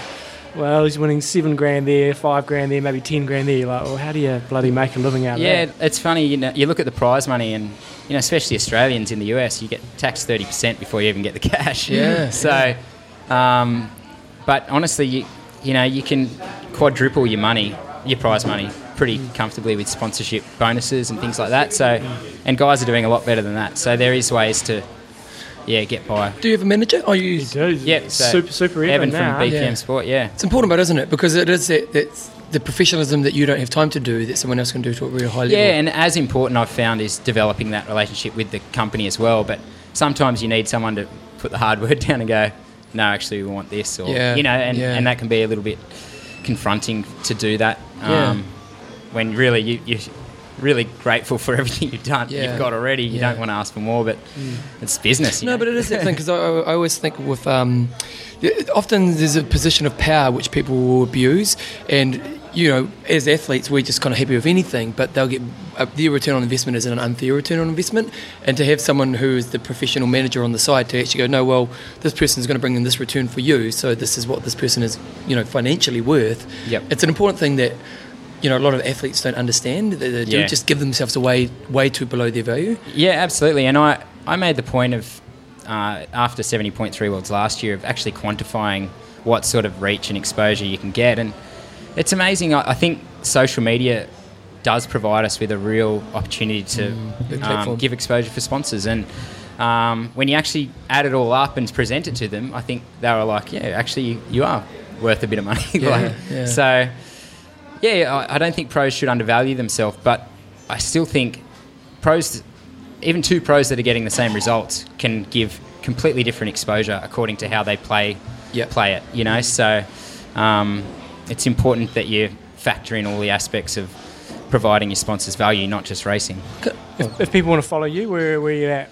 Uh, yeah, so the Twitter handles uh, Timbo Reed and my website. Timbo, nice. Yeah, timreed.com.au. Yep. Um, and I've started He on updates it all the time. Too, which is Updates it all the Loves time. it. He Timbo Reed updates it every day. Yeah. no, I, I'd keep the blog fairly regular, but just the the info. Yeah. The, Just two quick questions. Best part of being a pro, worst part? Or maybe start worst and then best. Uh, the best part's the training lifestyle when it's when the training's not too heavy, and uh, the worst part is the night before the race, Yeah. where you just can't sleep. and wax or shave? Ah, shave. Yeah, I have done waxing. Never again. That's a once. and have you run a fresh half marathon or marathon that you've prepared fairly well for? And if not, what do you think you could run? I haven't. Um, I mean, my best in a half was 111 at Vineman, so I'd like to think I could go oh, I don't know. It's different because the training, I'd probably drop five kilos and Yeah. turn. But let's Ethiopian. say we said, look, you, you know, you're, you're going to Fresh commit the next six fresh months of your life. Fresh marathon. I Yeah. think we can fresh Yeah. marathon. And you're going to drop I'd that love 5 to aim for maybe a two twenty mid somewhere, two twenty something. Yep, nice. It's comparable. Yep. Who was it? Um, Resmus. Resmus said 207, didn't he? No, he said 212. I think. 212, yeah. I think that was. Yeah. I just But a little bit my ambitious. Body would break down before I could get to that sort of run Yeah, mileage. that's- Awesome. We're looking forward to uh, seeing how you go out there. It's um, it's an interesting race. Yeah. Really interesting. And you've had some stellar 70.3s.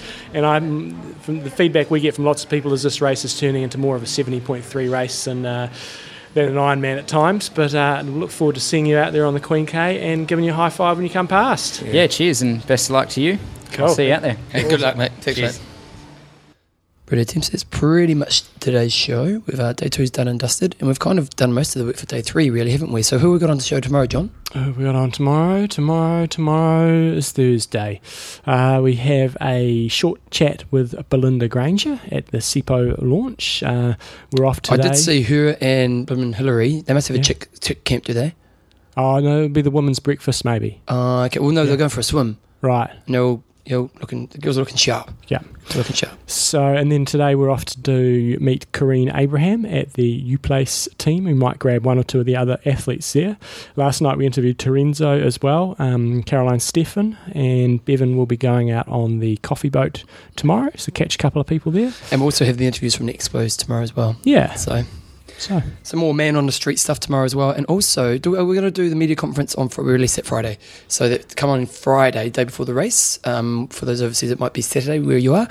Um, we'll be releasing the media conference, so always we'll kind of do the show, and we're going to have Gina, we're going to have Macca, and all those types of people on the Friday. But then uh, we'll also release the whole media conference as we always do. We'll just put a mic by the speakers, and you guys can you can go to sleep pretty much. hey, although we we tend to ask the best questions at the media conference, don't we? Are the- a, it's not a particularly enjoyable activity for us over here. no, it's not. You sit around wait for ages. Again, not complaining, just saying how it is. Uh, you sit around and wait for ages, and the pros come in, and you get all these most boring questions. Although it also depends on who's at the table, because a lot of the pros just kind of give stock standard boring answers, and you just need one or two good pros who are a bit more not afraid. Like Kienle's good like that, you Mm. know. Crow is always pretty good. Macca, if you got him, although I never really was in a media conference when Macca did it, but um, you know those types of people who are willing to kind of speak their mind and not to go, oh, you know, I'm trying my hardest. Mm. I'm just going to serve and. I don't Do- even worry about do my, do my day, yeah. Do my day. So, um, so that's on tomorrow. John, what, how you feeling now? Three days from race? Good. Yep. So today we had I had a little swim, thirty minute swim with some fifty meter or fifty stroke efforts in the water this morning. We're in my new PZ four, not the PZ three anymore, the PZ four TX. And then later on today we'll just pop out for an hour ride with a couple of sort of two minute efforts at half Ironman pace. So one of the key things this week is a lot of people just just trying to start training easy all the time, and um, you just kind of get a bit bogged down. So you don't, you certainly don't want to be looking to improve your fitness, but you do just enough, just a bit of race pace stuff above race pace, but um, no maximum efforts or anything for me. And then a short little run off the bike, and certainly doesn't feel as hot today. no, Um, it's not, is it? no. You know what? In the Aquathon challenge, Yeah. it was pretty warm. yeah, I was running longer because like, this year I didn't push it hard because of my calf, but was thinking there's no fun in this. there's, there's definitely no fun in this. I will say it's very interesting, you know, because I've been away from the sport as an, and competitor for such a long time. You you kind of forget of this the free time you have the week before the race, and it's interesting for you because you know you've had a job to do, which has probably Mm. occupied your time. But for like guys like Phil who's staying with us, you know, you, I think one thing that's really important on race week is to to have to bring some things that are going to fill your time in your downtime because there is always going to be probably two or three hours a day that's consumed with a bit of training, a little bit of race stuff, and basically after that you're just going to be on your butt all day, aren't you? Well, most races you don't come this early, so you come in on maybe Wednesday, and Yeah. then you've got three days to occupy yourself, which you can cope with. You know, read a book and watch a bit of TV. But when you come this far out, um, yeah, you piss fart around a yeah, lot. yeah, you really do. So you know, just for those who are thinking about doing a race week going away, make sure you do kind of plan that time wisely because you get a bit bored and get a bit bloody, Mm. you know. Like I know when I came to Kona, Kona when I did Kona, my race, that? just down the road. Oh, It's yeah, a neighbour- different island. Yeah, that's Yeah, the one. Yeah, yeah. The, the the biggish island. Yeah. yeah, yeah. Um, So when I came here, I was here for like two weeks by myself, and my family Yeah. came the Wednesday before the race, and I was pretty ball crap. and I think I ate way too much too because just kind of you know. So anyway, um, okay, guys. So just one thing: if you are on Twitter or Facebook, um, share the word about the shows that we're getting out there. Lots of people love it. Sponsors, John. We have Endurance Sports Travel. Uh, they're doing a fantastic job of making people's race experiences amazing. Lava Java. I can almost taste that. It's almost salad. worth coming to the race to go there. It does get very busy in race week, but But it's cool. It's cool. Yeah, if you if you're strategic about it, it's not it's not a problem. But if you go at like eight thirty in the morning, there's a queue out the door. But if you go sort of mid mid late morning bef- before the lunch rush, before the dinner rush, it's all good. Prior to prior to race week, it's sweet. You just go in any time. But it's good stuff. Good good quick service. We say Bike Works in Kona. If you're ever going to come to Kona, make sure you knock on the door and say, hey, I listen to you guys on IMTalk. Jumbo, other normal sponsors. Extreme Endurance. Get your lactic buffer. We're handing that out today, weren't we? We were. People are loving it. Athlinks.com. Um, the swag bag was pretty good today, actually, wasn't it? Yeah, they got a little timing chip and Swag bag, considering they didn't even pay an entry. Yeah. You know, we're losing money on this race, John. Yeah.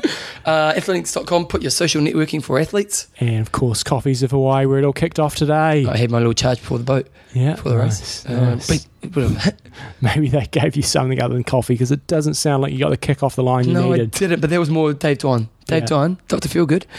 You're off the team. Oh, um, I will say, um, what was I going to say? I will say that if you want to come and have a bit of Kona experience, if you're liking what you're hearing, you want to come and see what the Big Island's all about, I am running my camp next May, which incorporates a 70.3. It's week week long camp. There is still a couple of spaces up for grabs, um, but it's good times, and you get to see all the stuff we've been talking about in terms of the entire course and really get a feel for it. So next time you listen in or watching, you know the deal. I had something really brilliant to add, and I've totally forgotten what it was. Life changing. I bet it was. It was life. I haven't got a tan yet. No, do you- Terenzo Bozzone, man, he was looking black as. yeah, but he's al- he's always that colour. I know, but I'm normally a little bit olive, but he was making me look a You are pretty pasty. I know. I look at it. Walking around in your undies. I know. haven't changed my undies yet. We got a uh, we had a, a, an email sent in with a photo attachment. Someone got busted wearing speedos in the supermarket. Speedos and a singlet. It wasn't even remotely sort of trying to. It was it was horrid. Come on, team. It was horrid. People think we're weird enough as it is. Come Yeah, on, let's be it's a honest. shocker. You know, this, we've got to maintain some level of normality in Mm. society. We're a weird bunch, we know it, and we're proud of it, but Big bloody cruise ship rolled in today. I mean, what the hell is going on with that? Surely they could schedule it so you don't come in on race week. Those people are going to get off that boat and be. but will they come to this part of town?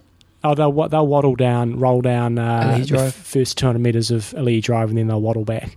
But um, it's uh, I, went, I know someone I know on a cruise ship, and they loved it, but I said, we definitely were the young people here. yeah.